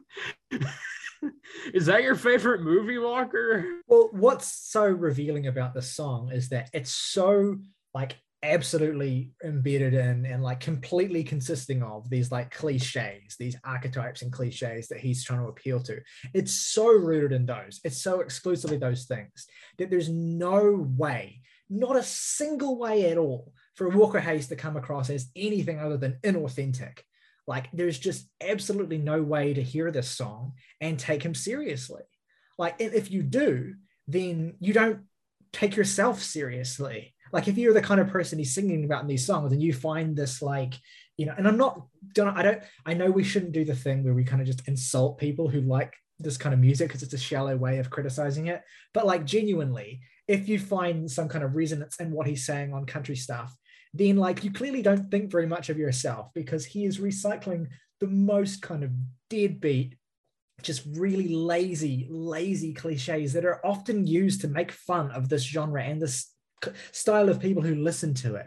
And he's kind of just wearing them like these proud badges. And all it does the only way it comes across to me i've tried to try and view this through a different lens but there's no way of reading the song other than other than parody other than parodying the kind of people that he's trying to appeal to. It, it- it's a parody song. Whether he intends it to be or not is a different story but i i submit that purely on face value and when you listen to the song it's a parody song like it is parodying these people which is so funny because he doesn't mean it to. He wants to be seen as one of these people. And there the shallowness of the record really comes through. Like yeah there's one thing to kind of like cash in on, on a trend and try and like you know be seen as a particular kind of dude. So your music will have this particular kind of appeal to this mass radio market. And it's another thing to really like do that in a way that's so shallow that's so just lacking in any effort whatsoever that the end result is something that can only just truly unmask how much of a fake human being you are like there's no universe there's no lens through which walker hayes gets out looking positive This and is like if Patrick Bateman liked country music. The speech in American Psycho wouldn't be about Huey Lewis and the news. It would be about Walker Hayes. And it would Walker be Hayes and Keith in this fu- y- y- yeah, basically. It's like, you know, that's You're the not- thing it too. makes you're keith giving- urban look like bob dylan Yeah, you're. I don't know that I agree. Keith Ah. Urban is like, it's dark. Um, but I just want to say I don't think you're giving Huey Lewis in the news enough credit. Okay, fair, fair, fair enough. Though yeah, to I, I will compare say, compare like, this man to Huey Lewis in the news is probably not a good look for you. Well, It's I mean, it's it's no, like Huey. Huey can write like if- good sticky songs. well the thing about the american psycho it's like if it's like if Huey Lewis it's like if Huey Lewis in that speech was replaced with Phil Col no not I'm- Well, that's, it- what? the thing That's is a joke. I'm fucking with you. in the original book in the original, But original fuck Phil Collins though. In the original book, the most memorable monologue of that style is about early 80s Genesis, specifically the album Abacab. Um, and the thing about the American style monologue, if we're going to get into it, is that the bit is that Patrick Bateman is not into terrible music. The bit is that he's into kind of really mediocre and Yeah. shallow and sort of like That- boring music. That that's the like- point I'm trying to make here is that like even when we compare it to shit like Sam Hunt, like that that's kind of what's better and worse about this album is that like the way that it sounds is not as aggressively awful as something like Southside, but it's also as aggressively ignorable. Like there's th- to summarize this, I don't I, I don't remember what song this is on, and to be perfectly honest, I don't expect any of you to know this either. You may not have even noticed it. There's a song on the back half of the track list. It's I think it might be even in a song that I like. There's a trap hi-hat beat in it. You can't hear it. It's barely fucking audible. Like I don't know what the producers were thinking on this. It's just like, oh, you know, we got to fuse it because of the bro country thing and Florida Georgia line and like get the crossover appeal. But they mix it so quietly, you can't fucking hear it. I had to be like, wait, why is that? Am I, what is the shit? And Mhm. like, look, we we kind of present this as just like, oh, we're having Jen come on here and we have three native Kentuckians talking about how fake this fucking country music is. And despite of what I'm about to say, I don't care if something is authentic. Like I care to a degree, but overall, especially when I'm going for something like this, I, I- try to find the bright side in anything. You don't have to be authentic to be good country music. I don't care. That said, when you're on your album, I, I need country music to put a moratorium. Even good country musicians, please stop talking about Hank Williams Jr. I, I I'm I'm sick of Oh it. my You're not God. him. Stop in- stop invoking him. Please, God, you, you are doing yourself no service at all by evoking somebody who is a thousand times better than you and also is the kind of person who you are unashamedly like ripping off in like the most sanitized way possible. So it doesn't even work that way. And i just end up being kind of like like should i even be mad at this? Because there's no there's no artistry here. There's nothing here that's like like again it's so cynical. It's so lifeless. It's so limp and plastic that it's like yeah all these things are unintentionally revealing. And i don't like to say shit like this but it's unintentionally revealing because walker hayes is an idiot this man writes songs and any insight you can glean into his mind is purely circumstantial just because it's like wait a minute what i mean look at fucking aa an abominable song which i don't think is one of the worst songs Oh on the my album God. somehow. But he's talking to, he's like just trying to keep my daughters off the pole. And I'm just kind of like, I It's no, quite- no, no, quite no, no, no, arrogant. no. Let me, let me, let me, let me. I'm gonna put my flag in the hill for AA, just a, a, a tiny bit, just a little bit. I'm disappointed in you. I'm just gonna say that that one couplet, "Daughters off the pole and sons out of jail," it's kind of like You're you not know, going to say it's like the guys socially pointed, doesn't- are you? No. I'm just another John No! Deere guy Just- on a just tractor. Let him finish. Interrupt me. Sorry. Let, let me finish. Um, because this is my biggest problem with Walker Hayes, right? This is the most like blue collar album I've ever heard. Not in the sense of like character or concern or thought process. This is an album that every time I like, I would not dare fuck up my Spotify algorithm by listening to this. I only listen to it on YouTube. But every time I did, I just felt a penny go into Walker Hayes's bank account. Like that's what this album Yeah. is. I mean, it's very outside looking in, any in track. respect. I just felt a penny dropping in. Mm. it's it's exploitative. It's a man who's trying. I mean, that's why Fancy Like sucks, right? Is that it's a song that's been like, I'm down to earth because I go to Applebee's, and it's just like, what? What are you, t- dude? What? Uh, And so And here's where a point that Jake you brought up before of authenticity comes into question, right? Because I agree with you, right? That like when it comes to like music that is kind of doing genre um, template stuff, authenticity isn't a huge deal to me either. Although I accept that um, cred, street cred, and cultural cred and things like that are relevant things to discuss with regard to certain genres, like hip hop, for instance. But Walker Hayes is not a country boy. Like this is not. He's wearing this as a costume, and also It- like it's very Kid Rock. I, Honestly, I'm not the the person same. who I'm not the right person to be like have an opinion on this next particular thing or like have a take on it or whatever because I'm just not the right demographic to really care. But like this whole thing in bro country of a lot of these artists like affecting and singing and like rapping in a certain style with certain like bits of lingo and certain little ways of speaking Like it I'm feels like lot. you. I drink Bud Light, Bud Light, Budweiser. No, but Uh, it, it's it's like it's it's not that kind of thing. It's the like, I won't be with you, girl, and all of it. And it's like, it's it's it's it's kind of disgusting and it's kind of sinister. And I don't care how many black friends you have, Walker. Like it's it's just not a good look. It doesn't fit you well. And it's it's not exclusive to him again. Like it's a it's a thing that's kind of seeping into um like like when Drake started doing like a Jamaican accent, like I mean a lot of R and B artists were, were yeah. doing That is exactly what this feels like. Like there are multiple songs on this album where he starts with like just a little noise of some kind, changes. Uh, but he'll start with like a hey or like a yeah like a all right. and it's like yeah. there are country singers that do that, but you're trying to sound like a rapper. I'm Yeah. sorry. I I think it's particularly like sharp and pointed, like and noticeable in the first stretch of this record. Like to me, this record really like hits a particular nadir quite quickly with the first four songs, which like quite amusingly, in my opinion, get progressively worse with each song. Like it starts with drinking songs, which is just really bad, obviously. Um, Yes. But it's kind of bearable because production wise, it's one of the more colorful on the record as well. I, I give it a Sadly, the upper half of tracks on this album, if I had to. Yeah, drinking songs is certainly like a, a- an an easier one to get through.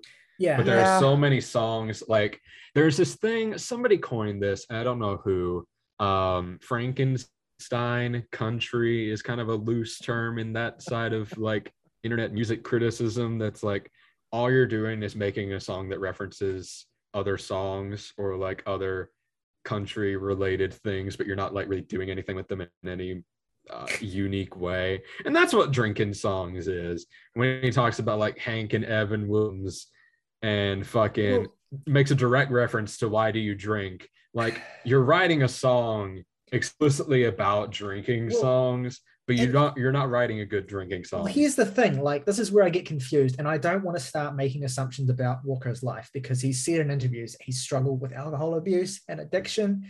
And you have drinking songs, this song, which is essentially about the, the joy and relief in alcohol, right? And it's not like there's no sense of depth to that either. It's not like, oh, alcohol No. is some kind of bomb. It's just like, ah, boy, I can't wait to, to the rooster to crow, and then I'm gonna go and go and have me a beer down at the water hole. Uh, it's not, it's not that. But then you have, A- bar, the water hole.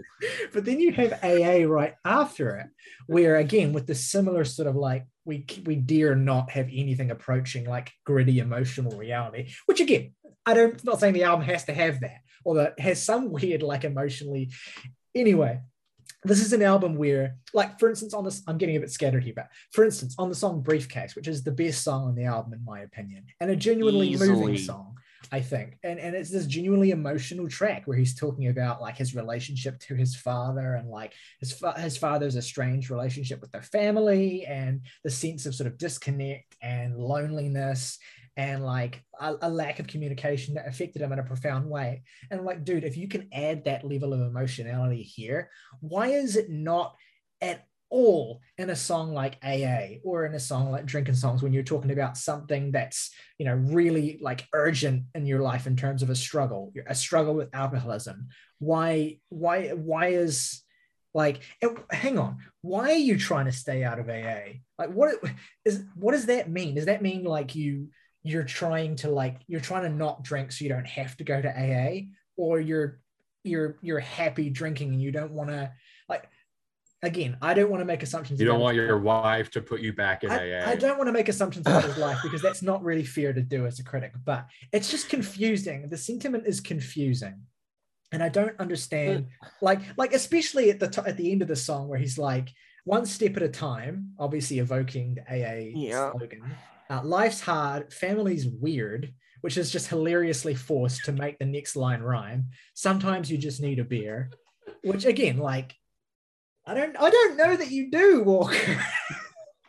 Well, it's like it? this whole fucking sentiment in the song is like there's so many parts across this album where it's just like, yeah, I too have heard "Shape and Destroy" by Ruston Kelly, he who even invokes the same metaphor about wanting to put liquor in his coffee at the beginning of one song, which is almost a little too similar Let's- for me to let's- let's overlook, but I'm not going to go down that road. Let's get one thing clear. Like he, this man has not listened to Ruston Kelly. It's yeah, exactly. he it's, is- it's just like I would Ruston accuse Kelly's him of man. plagiarism if I was convinced he actually listened to good music, which he clearly doesn't.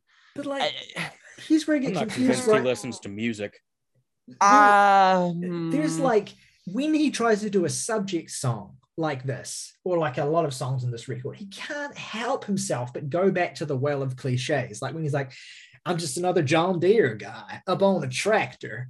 Like, like he, he can't help. He's like, he can't go like three minutes without like, oh shit, I've got to remind the audience that I'm a country guy. I'm a country boy. shit, shit, run a bar. Where he's like, and that shit just pervades this album. And then you get the absolutely kind of like utterly just soul crushing duo of Life with You and You Girl, which are just some Oh of the my most God. like just See, okay. This actually leads into a larger point. So th- you have on one end, you have what is called bro country. That is your your Sam Hunts, your Georgia lines, etc. Then you have uh, the more recent development, which is boyfriend, the country, which is directly in response to bro country, which is like you know softer, more acoustic, twink looking dudes singing about how happy they are with their And wives and and, daughters worse. and such. Your The Dan and Shay types, and yeah, it's boring. It's Shawn that, Mendes of country the- music. yeah, your Shawn Mendes's of country music, and that's the thing that makes boyfriend country worse is that it's all so like blended together. At least those bros have personality, but that's the thing. uh, Like life with you and you, girl, is the worst of both. Like it's the worst of boyfriend Yeah. country and then the worst of bro country. I yeah. I, I want to pull back for a sec here. And I want to, like, I already said that authenticity in this doesn't really bother me. And not to speak for him in this instance, in this instance, but if the lack of authenticity was going to bother someone here, it would be Morgan, as the person who's probably been listening to the most amount of country music on here.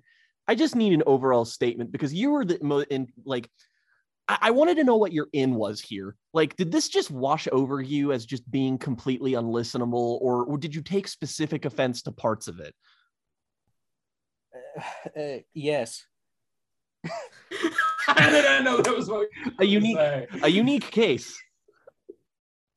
like so shit like let's let's look at this track list for a second.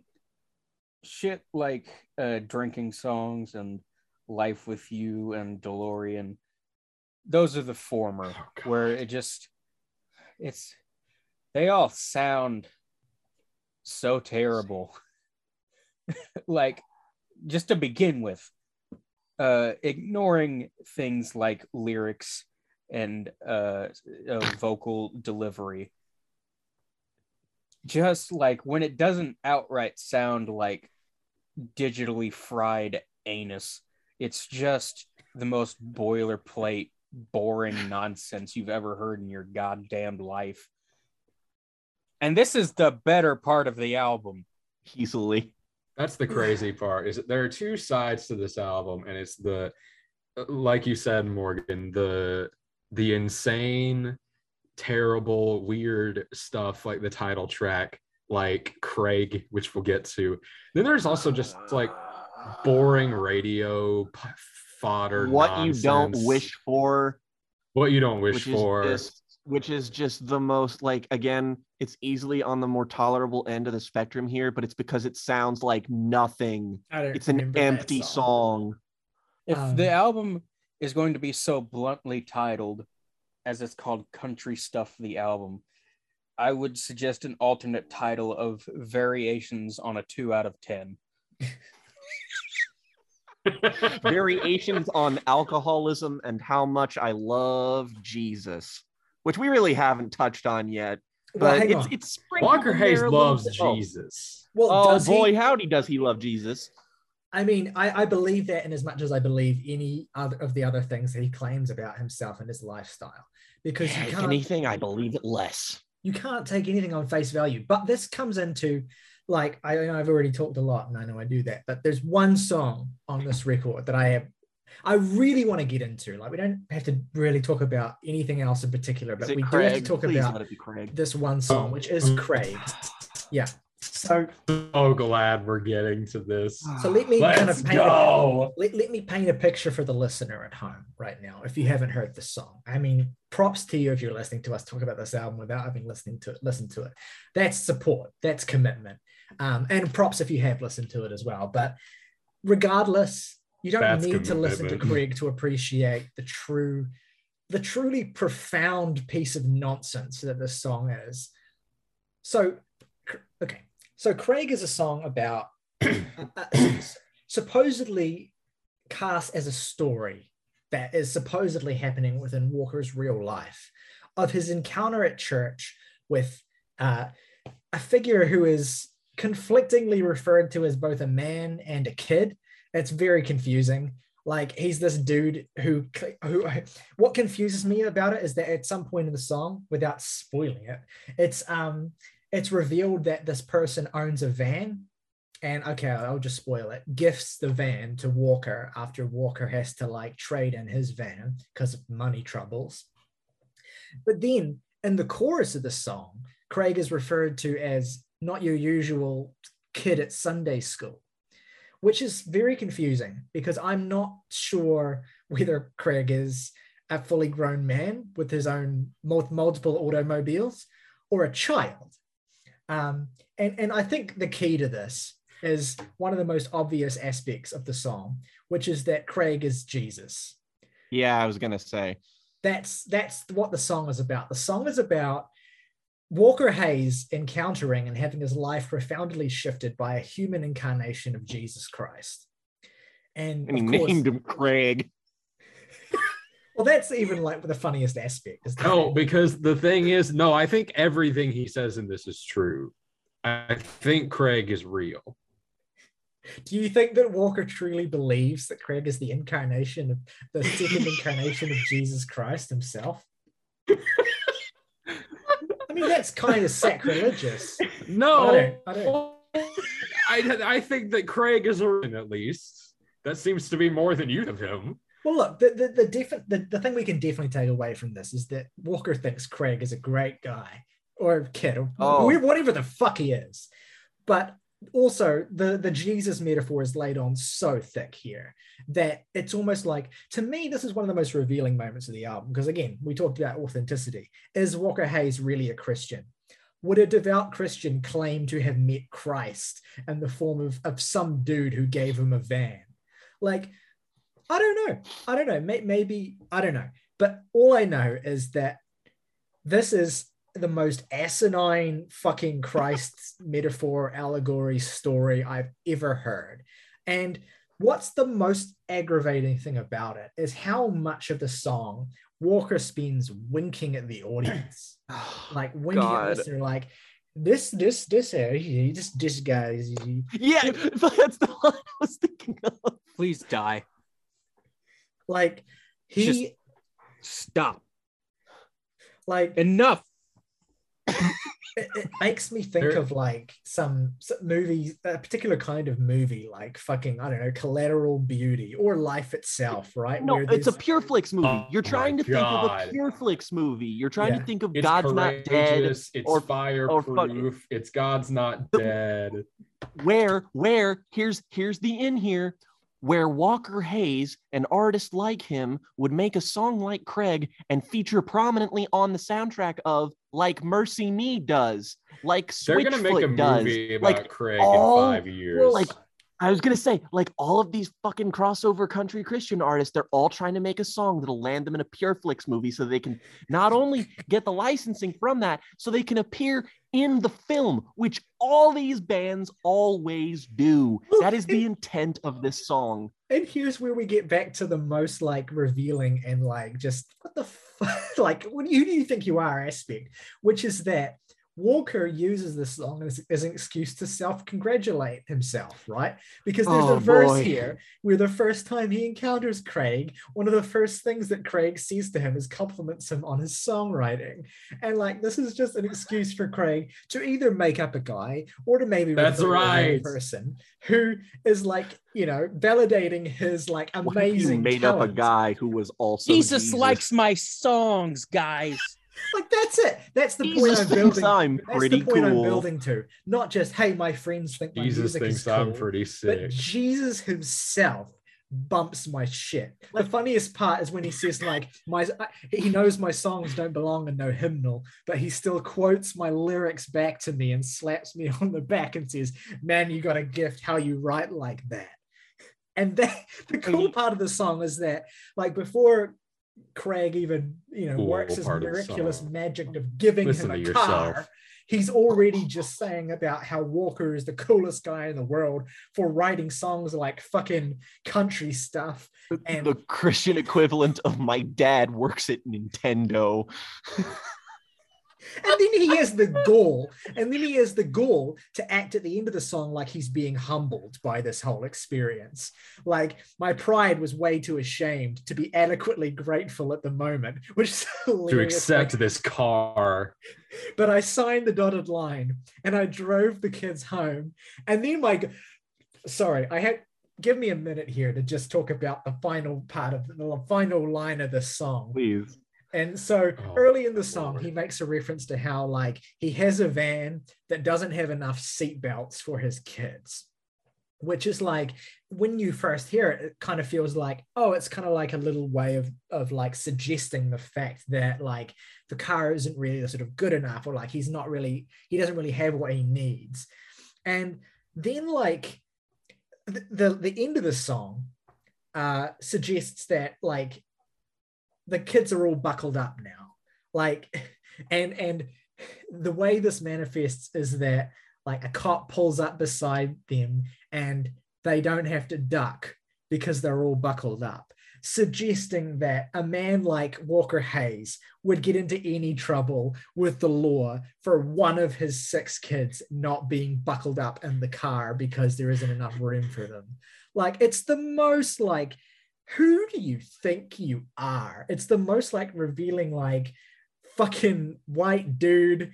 Like just It's don't my favorite like part of this personally is the fact that Jesus or Craig in this example is just like I don't remember if it was in the Toby Mac episode, but Morgan spoke to something that was truly skin crawlingly repellent to him, and that's the con the concept of like the cool youth pastor, the one who's just like, you know, who also, you know, who's also pretty cool, Jesus Christ. Well, Like he's- that's he's- that's Craig. he's acting like the only reason he doesn't have to be afraid of the police is because Jesus is on his side. Like, get the fuck out of my house. That's exactly Jesus is the my face mask. That's exactly the message. Like, and I haven't even mentioned the funniest line on the whole album as well, which is he took roadside assistance to a whole other level.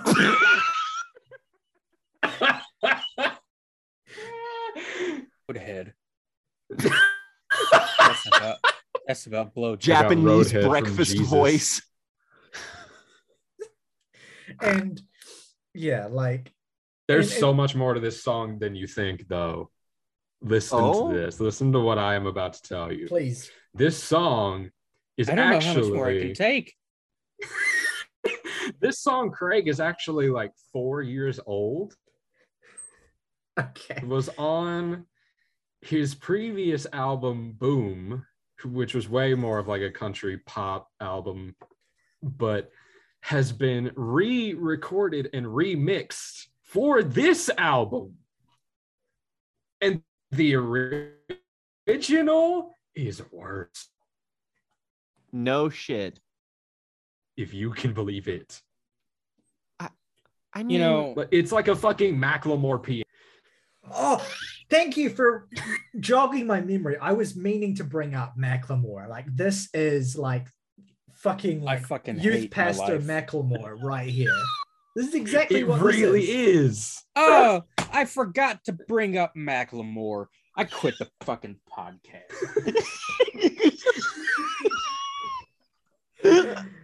I mean, but, but, but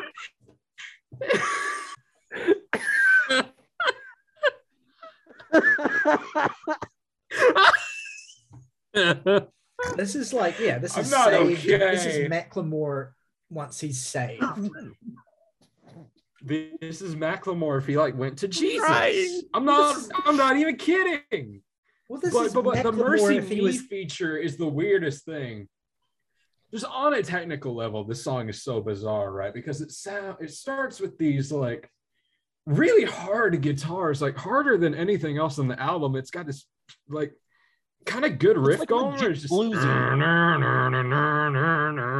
and then he fucking comes and starts rapping about this man that he's in love with, and you get to the chorus. you get to the chorus and the lead singer of Mercy Me comes in, but he's only in it for like eight bars. He doesn't even sing the whole chorus. It's so funny too because it's like the fucking thing where it's like the feature that's only it's like the fucking Death Cab exactly for Cutie It's feature like a on rap song. the fuck- it's like a where Sky it's it's, Skylar Grey it's just feature. been givered. like Well, you I- also have him kind of giving away the game that he's not really Christian because at multiple points in this album, like he talks about, oh, I need to go to church so I don't go to hell. Mhm. And in this song, he says, I haven't figured out church yet, but Craig, I get.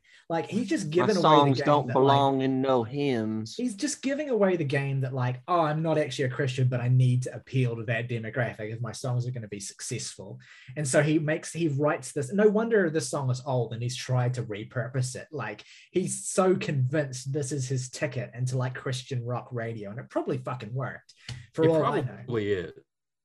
It Um, makes me think of youth group. That's what this song makes me think of. It makes me think of the middle of summer and a shitty tent that somebody bought at Walmart and a bunch of store bought snacks and tiny little things of variety packs so you people could come in and be like, "Hey, hang out with your friends from school and Alright. then listen to this 35 year old guy who went to Bible camp talk about Jesus for an hour. I'm gonna have a panic. I'm gonna have a panic attack. Sorry, one more thing. Like I, I mentioned the funniest line on the album before, where I said like um he took roadside assistance to a whole other level. And I forgot to mention the very next part Fuck of the line where he says he took roadside assistance to a whole nother level to sacrificial heights. What? Yeah. Because he's Frank Jesus, right? sacrificed himself. like we didn't we didn't fucking get it at Like- that point. He, he- no, but the thing is, the implication here is a st- is staggering. That, that that that the act of kindness that Craig does to Walker by giving him a van is on the same level as as allowing himself to be for our crucified. on the same level you as guys allowing himself to be Wait. crucified. there's one more thing about this song. Do you guys know about the Be a Craig Fund? No. Oh my god. Is this a fucking like oh, Walker- This is a scam. Walker Oh, no. Hayes started a charity after this song came out. I have the website pulled up. I'm gonna read what Stop it says trying to to make you. Craig happen. the life has left Morgan's The. Be a Craig Fund was established by Walker Hayes as a tribute to a man named Craig who gave the Hayes family a van when they were struggling. His kindness meant that the family would have a vehicle big enough for all the Hayes children to have a seat belt. In keeping with the sentiment of paying it forward and through gifts to support nonprofits that empower others to make the path easier, wants to encourage individuals to see opportunities to help others. Uh, be a Craig to someone in need by donating directly to the fund or purchasing a so a Craig vague. That t-shirt where proceeds benefit the fund. You can be a Craig for someone in your life who is struggling by submitting their story below for consideration to be a donation recipient. So sell us your sob story and we'll give you money yeah sorry there's there's no way that's legit. All of that language is so shady. What the f- no well, no like, no no no no no no no even if it is legitimate right it's still kind of disgusting like what walker is doing. There's a little link at the bottom that says Let's do not see sell it, who is the most miserable fuck out of the bunch of miserable fucks that find this page and let's change them but the hell with the rest of them it's like the fucking hunger games. Fuck me. Anyway, that's Ah. Craig. I don't actually have much to say about the rest of the album that I haven't already said. Again, like Briefcase is a highlight. Uh, it's a confusingly good song on this album. Um, i want to i want to talk about that for a second actually go 'cause- for it. Please. yes it is the best song on the album but this is why sequencing matters because it's like the what is it there's three songs after this and then there's the end of the album Two songs. It's the f- two. Okay, so it's the third last song on the album, which means I have had to endure now counting that one 10 songs. And you save the, the only one that is listenable till that point. This is why sequencing matters because but the, the fact that it is listenable no longer fucking matters. I just want out. It's like it's like being cry is after it. it, it's i mean it's like being served a ribeye during in like the eighth year of a 10 year prison sentence What, what's what's funny is that thanks what's It funny does- is that the they original don't even give me any salt and pepper the original EP kind of exacerbates this. Where like um Oh. every song is better than the one before it. Like on the original EP, where it's like it opens with country stuff, terrible. Then it goes into fancy like, One out of ten. terrible, Good but stuff, slightly better stuff. produced. I like good. And then it goes into Make You Cry, which is also terrible, but slightly better than country stuff and fancy like. Then it goes into I Hope You Miss Me, which is pretty bad, but not like really terrible. And then it goes into What If We Did, which is probably like the second best song on the album, uh, the closing track, but still pretty mediocre. And then the Yeah. EP, and then the EP ends with Briefcase, which is like it's just a hilarious like a hilarious way to sequence your album in like the the worst way possible where every song is it starts with the worst stuff and like gets progressively better by the time that people have probably completely lost interest um, if they're taking the music seriously if they if they're listening to take it seriously anyway which of course you know this is if not they don't targeted just turn at- on this album and hit shuffle anyway yeah yeah exactly. I mean, It's- Morgan's point's exacerbated because the fact that the songs that are on the other side of it are the most dubiously titled songs that make you cry and I hope you miss me, which are both funny because they're both like, I hope you miss me is an interesting point on the album because it's one of the only times where there's actual genuine self reflexiveness, even though the song's mediocre as hell and just kind of is boring and shit. But it's also just like, he acknowledges that he's kind of a piece of shit for having this lingering sentiment of this like partner that like left him a long time ago and i'm like okay it's there's honest. something interesting like, here. I, I, I can relate to that sentiment it's it's honest but the problem is that even at his best moments is that walker hayes is the most boring man alive is that even if it's the most meant sentiment ever it's still going to be delivered like it's fucking homework like I, yeah, Jack, Yeah. I, wanna, I want to point out that you asked me the what my in here was and my answer is to, to- fuck you yeah that's my in shut up leave me Mm. alone even with that song, I hope you miss me. Like you have that, you know, honesty of the sentiment that you know, like he's deep down, he hopes that this person misses him. He he even that's you know, I'm not going to give him much credit here, but it is kind of like you know, it's a little bit brave to admit that uh, out of context, you know, just as a sentiment. But then on the rest of the song, it's like he he he takes the the candidness of that and just kind of like again turns it into this really self-indulgent and kind of mean-spirited thing where he's like when you finally get that star on hollywood boulevard just remember i called it on the hood of your car where it's like he can't let this person go without wanting to take responsibility for their success without wanting things to were so great when we got together but like like he's so Whatever. desperate this man is so desperate for success that he will leech off the success the, the hypothetical success of people that have been in his life for you know however fucking long and it's it's just really kind of yuck. The songs, Briefcase, and What If We Did. Engage in a trend in country radio that has been terrible and unproductive, which is uh, getting a female vocalist on there and and she doesn't do anything. Not a not a damn really. thing. Lori McKenna must owe someone money. Like Yeah. Carly Pearce put out a great album last year uh, that Shane McAnally, the guy that produced Tell You Right Here, Shane McAnally, dur, dur, dur, dur, also Hunger produced, Dunger Dang. uh, her album, which is very good. And Lori McKenna also put out a great album last year called Storyteller, but they're both on this album and they have absolutely nothing to do. I mean, really, the same can be said about MercyMe, but at least MercyMe is going to give him a marketing boost in another demographic. I don't know who's going to come here just to listen to Laura McKenna or Carly Pearce, but they're both being wasted. a, a deeply sad human being is who.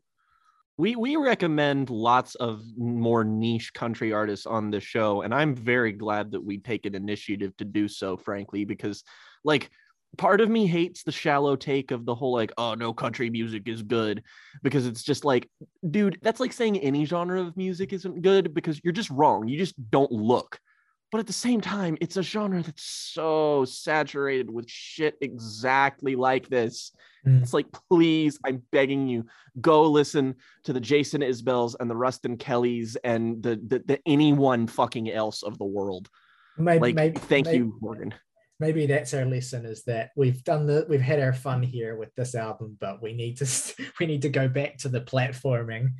Well, And- hey i think we earned it if nothing else we've Sure. done a great job at being like hey go listen to the go listen to the Highwomen album go listen to fucking Yeah. uh, We've already uh, had Miranda Lambert mentioned. Um, yes the Marfa Tapes. Go listen to that. Like, yeah, fucking Pinegrove go listen to cardinal go do that Yeah. Mhm. like um, th- this might be the year that I try and like make a concerted effort to get more into like the good stuff, in in this genre of a more of Americana fucking- country. They- they reference it enough go listen to hank williams jr for fuck's sake Yeah. Anyway, let's wrap this up with our fa- Oh. favorite tracks and ratings for country stuff, the album. Uh, let's go in reverse order. So, Jen, why don't you lead us off on this? All right. Uh, favorite track is Briefcase. I almost want to say AA, but I won't. Least favorite track. Ah, that's hard. Do I only get one? You can t- pick three. Who fucking cares? This is our show. Craig, country I'm stuff, three. and you girl. I give it a two out of ten. Try harder. My favorite songs are, or the, the, the least terrible songs in this record are Briefcase, which again I think is genuinely good. What If We Did, and DeLorean, which I, actually I like the production on that song, and it's one of the least offensive lyrically. It's kind of goofy. Um, not a great, very good song, but it's all right. Um, it certainly picks the album up. Want to go back to the tracks. origin of love, like the first one, like the first one. Uh, Okay. Three worst tracks i completely concur with jen it is country stuff craig and you girl they're absolutely the three nadirs of this record uh, and i am going to give the album a very light three out of ten Um, in my notes, I have where I usually just write fave tracks. I have fave ellipses tracks question mark, and then nothing. Uh, least favorite that. Is uh, country stuff, fancy like, and Craig. And I am going to give this. Uh, uh, frankly, I feel a generous 1.5 out of 10. I, I really don't think I, I maybe I didn't emphasize enough how fucking trying this was, especially this week. I mean, frankly, that's it- it's you get two sides of the shit coin here. You get the legitimately offensively awful Sam Hunt, and then you have the legitimately inoffensively awful Walker Hayes. And the the one is offensive and bothers you because it's, you know, all of its intent is hateful. And then you get another thing which isn't intentful at all and is artless. My three favorite songs are no thank you My least favorite songs are Fancy Like, Country Stuff, and Craig 2.5. I can't believe that I legitimately believe Fancy Like to be in like the top half of this album. How crazy! I mean, is it's that? like a it's like a functional song, I guess, but like fucking I want to I, I want to fucking like garrot myself when I hear it. I I I, I hate it. Well, that is an average rating overall of 2.3, which I'm pretty certain is the lowest rating we've ever given for a new release review on this podcast. Because before it Sear? was. Oh, wait, I'm, I'm probably. No, yeah, I'm- Sears gotta be lower. Sear is definitely lower. I always And like we Sear. never we never officially reviewed Sam Hunt, did we? No, we did No. not. But the thing about Sear that you're forgetting, Jake, is that it's not an album.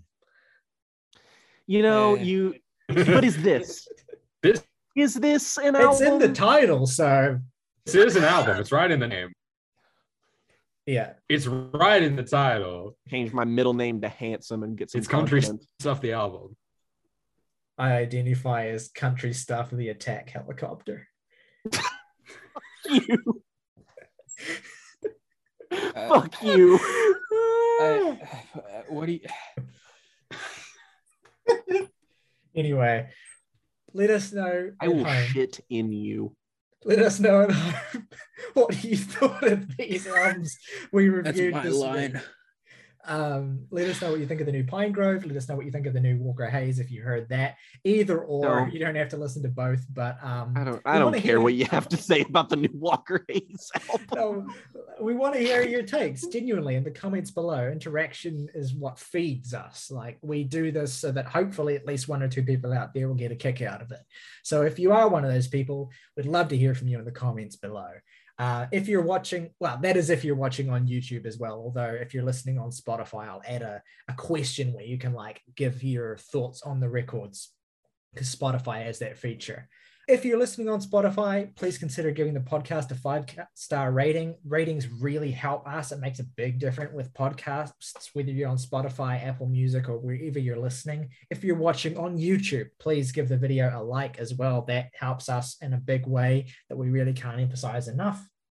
Um, if you haven't already, please subscribe to the channel as well. That makes a big difference too. We've our sub count has been ticking up in a really nice way lately. We'd really love to get to like 1200 by the end of maybe this month. If that's not too ambitious, Mhm. it's definitely ambitious, but we could we potentially we could do it. Um, and so if you haven't already subbed, that would make a big difference.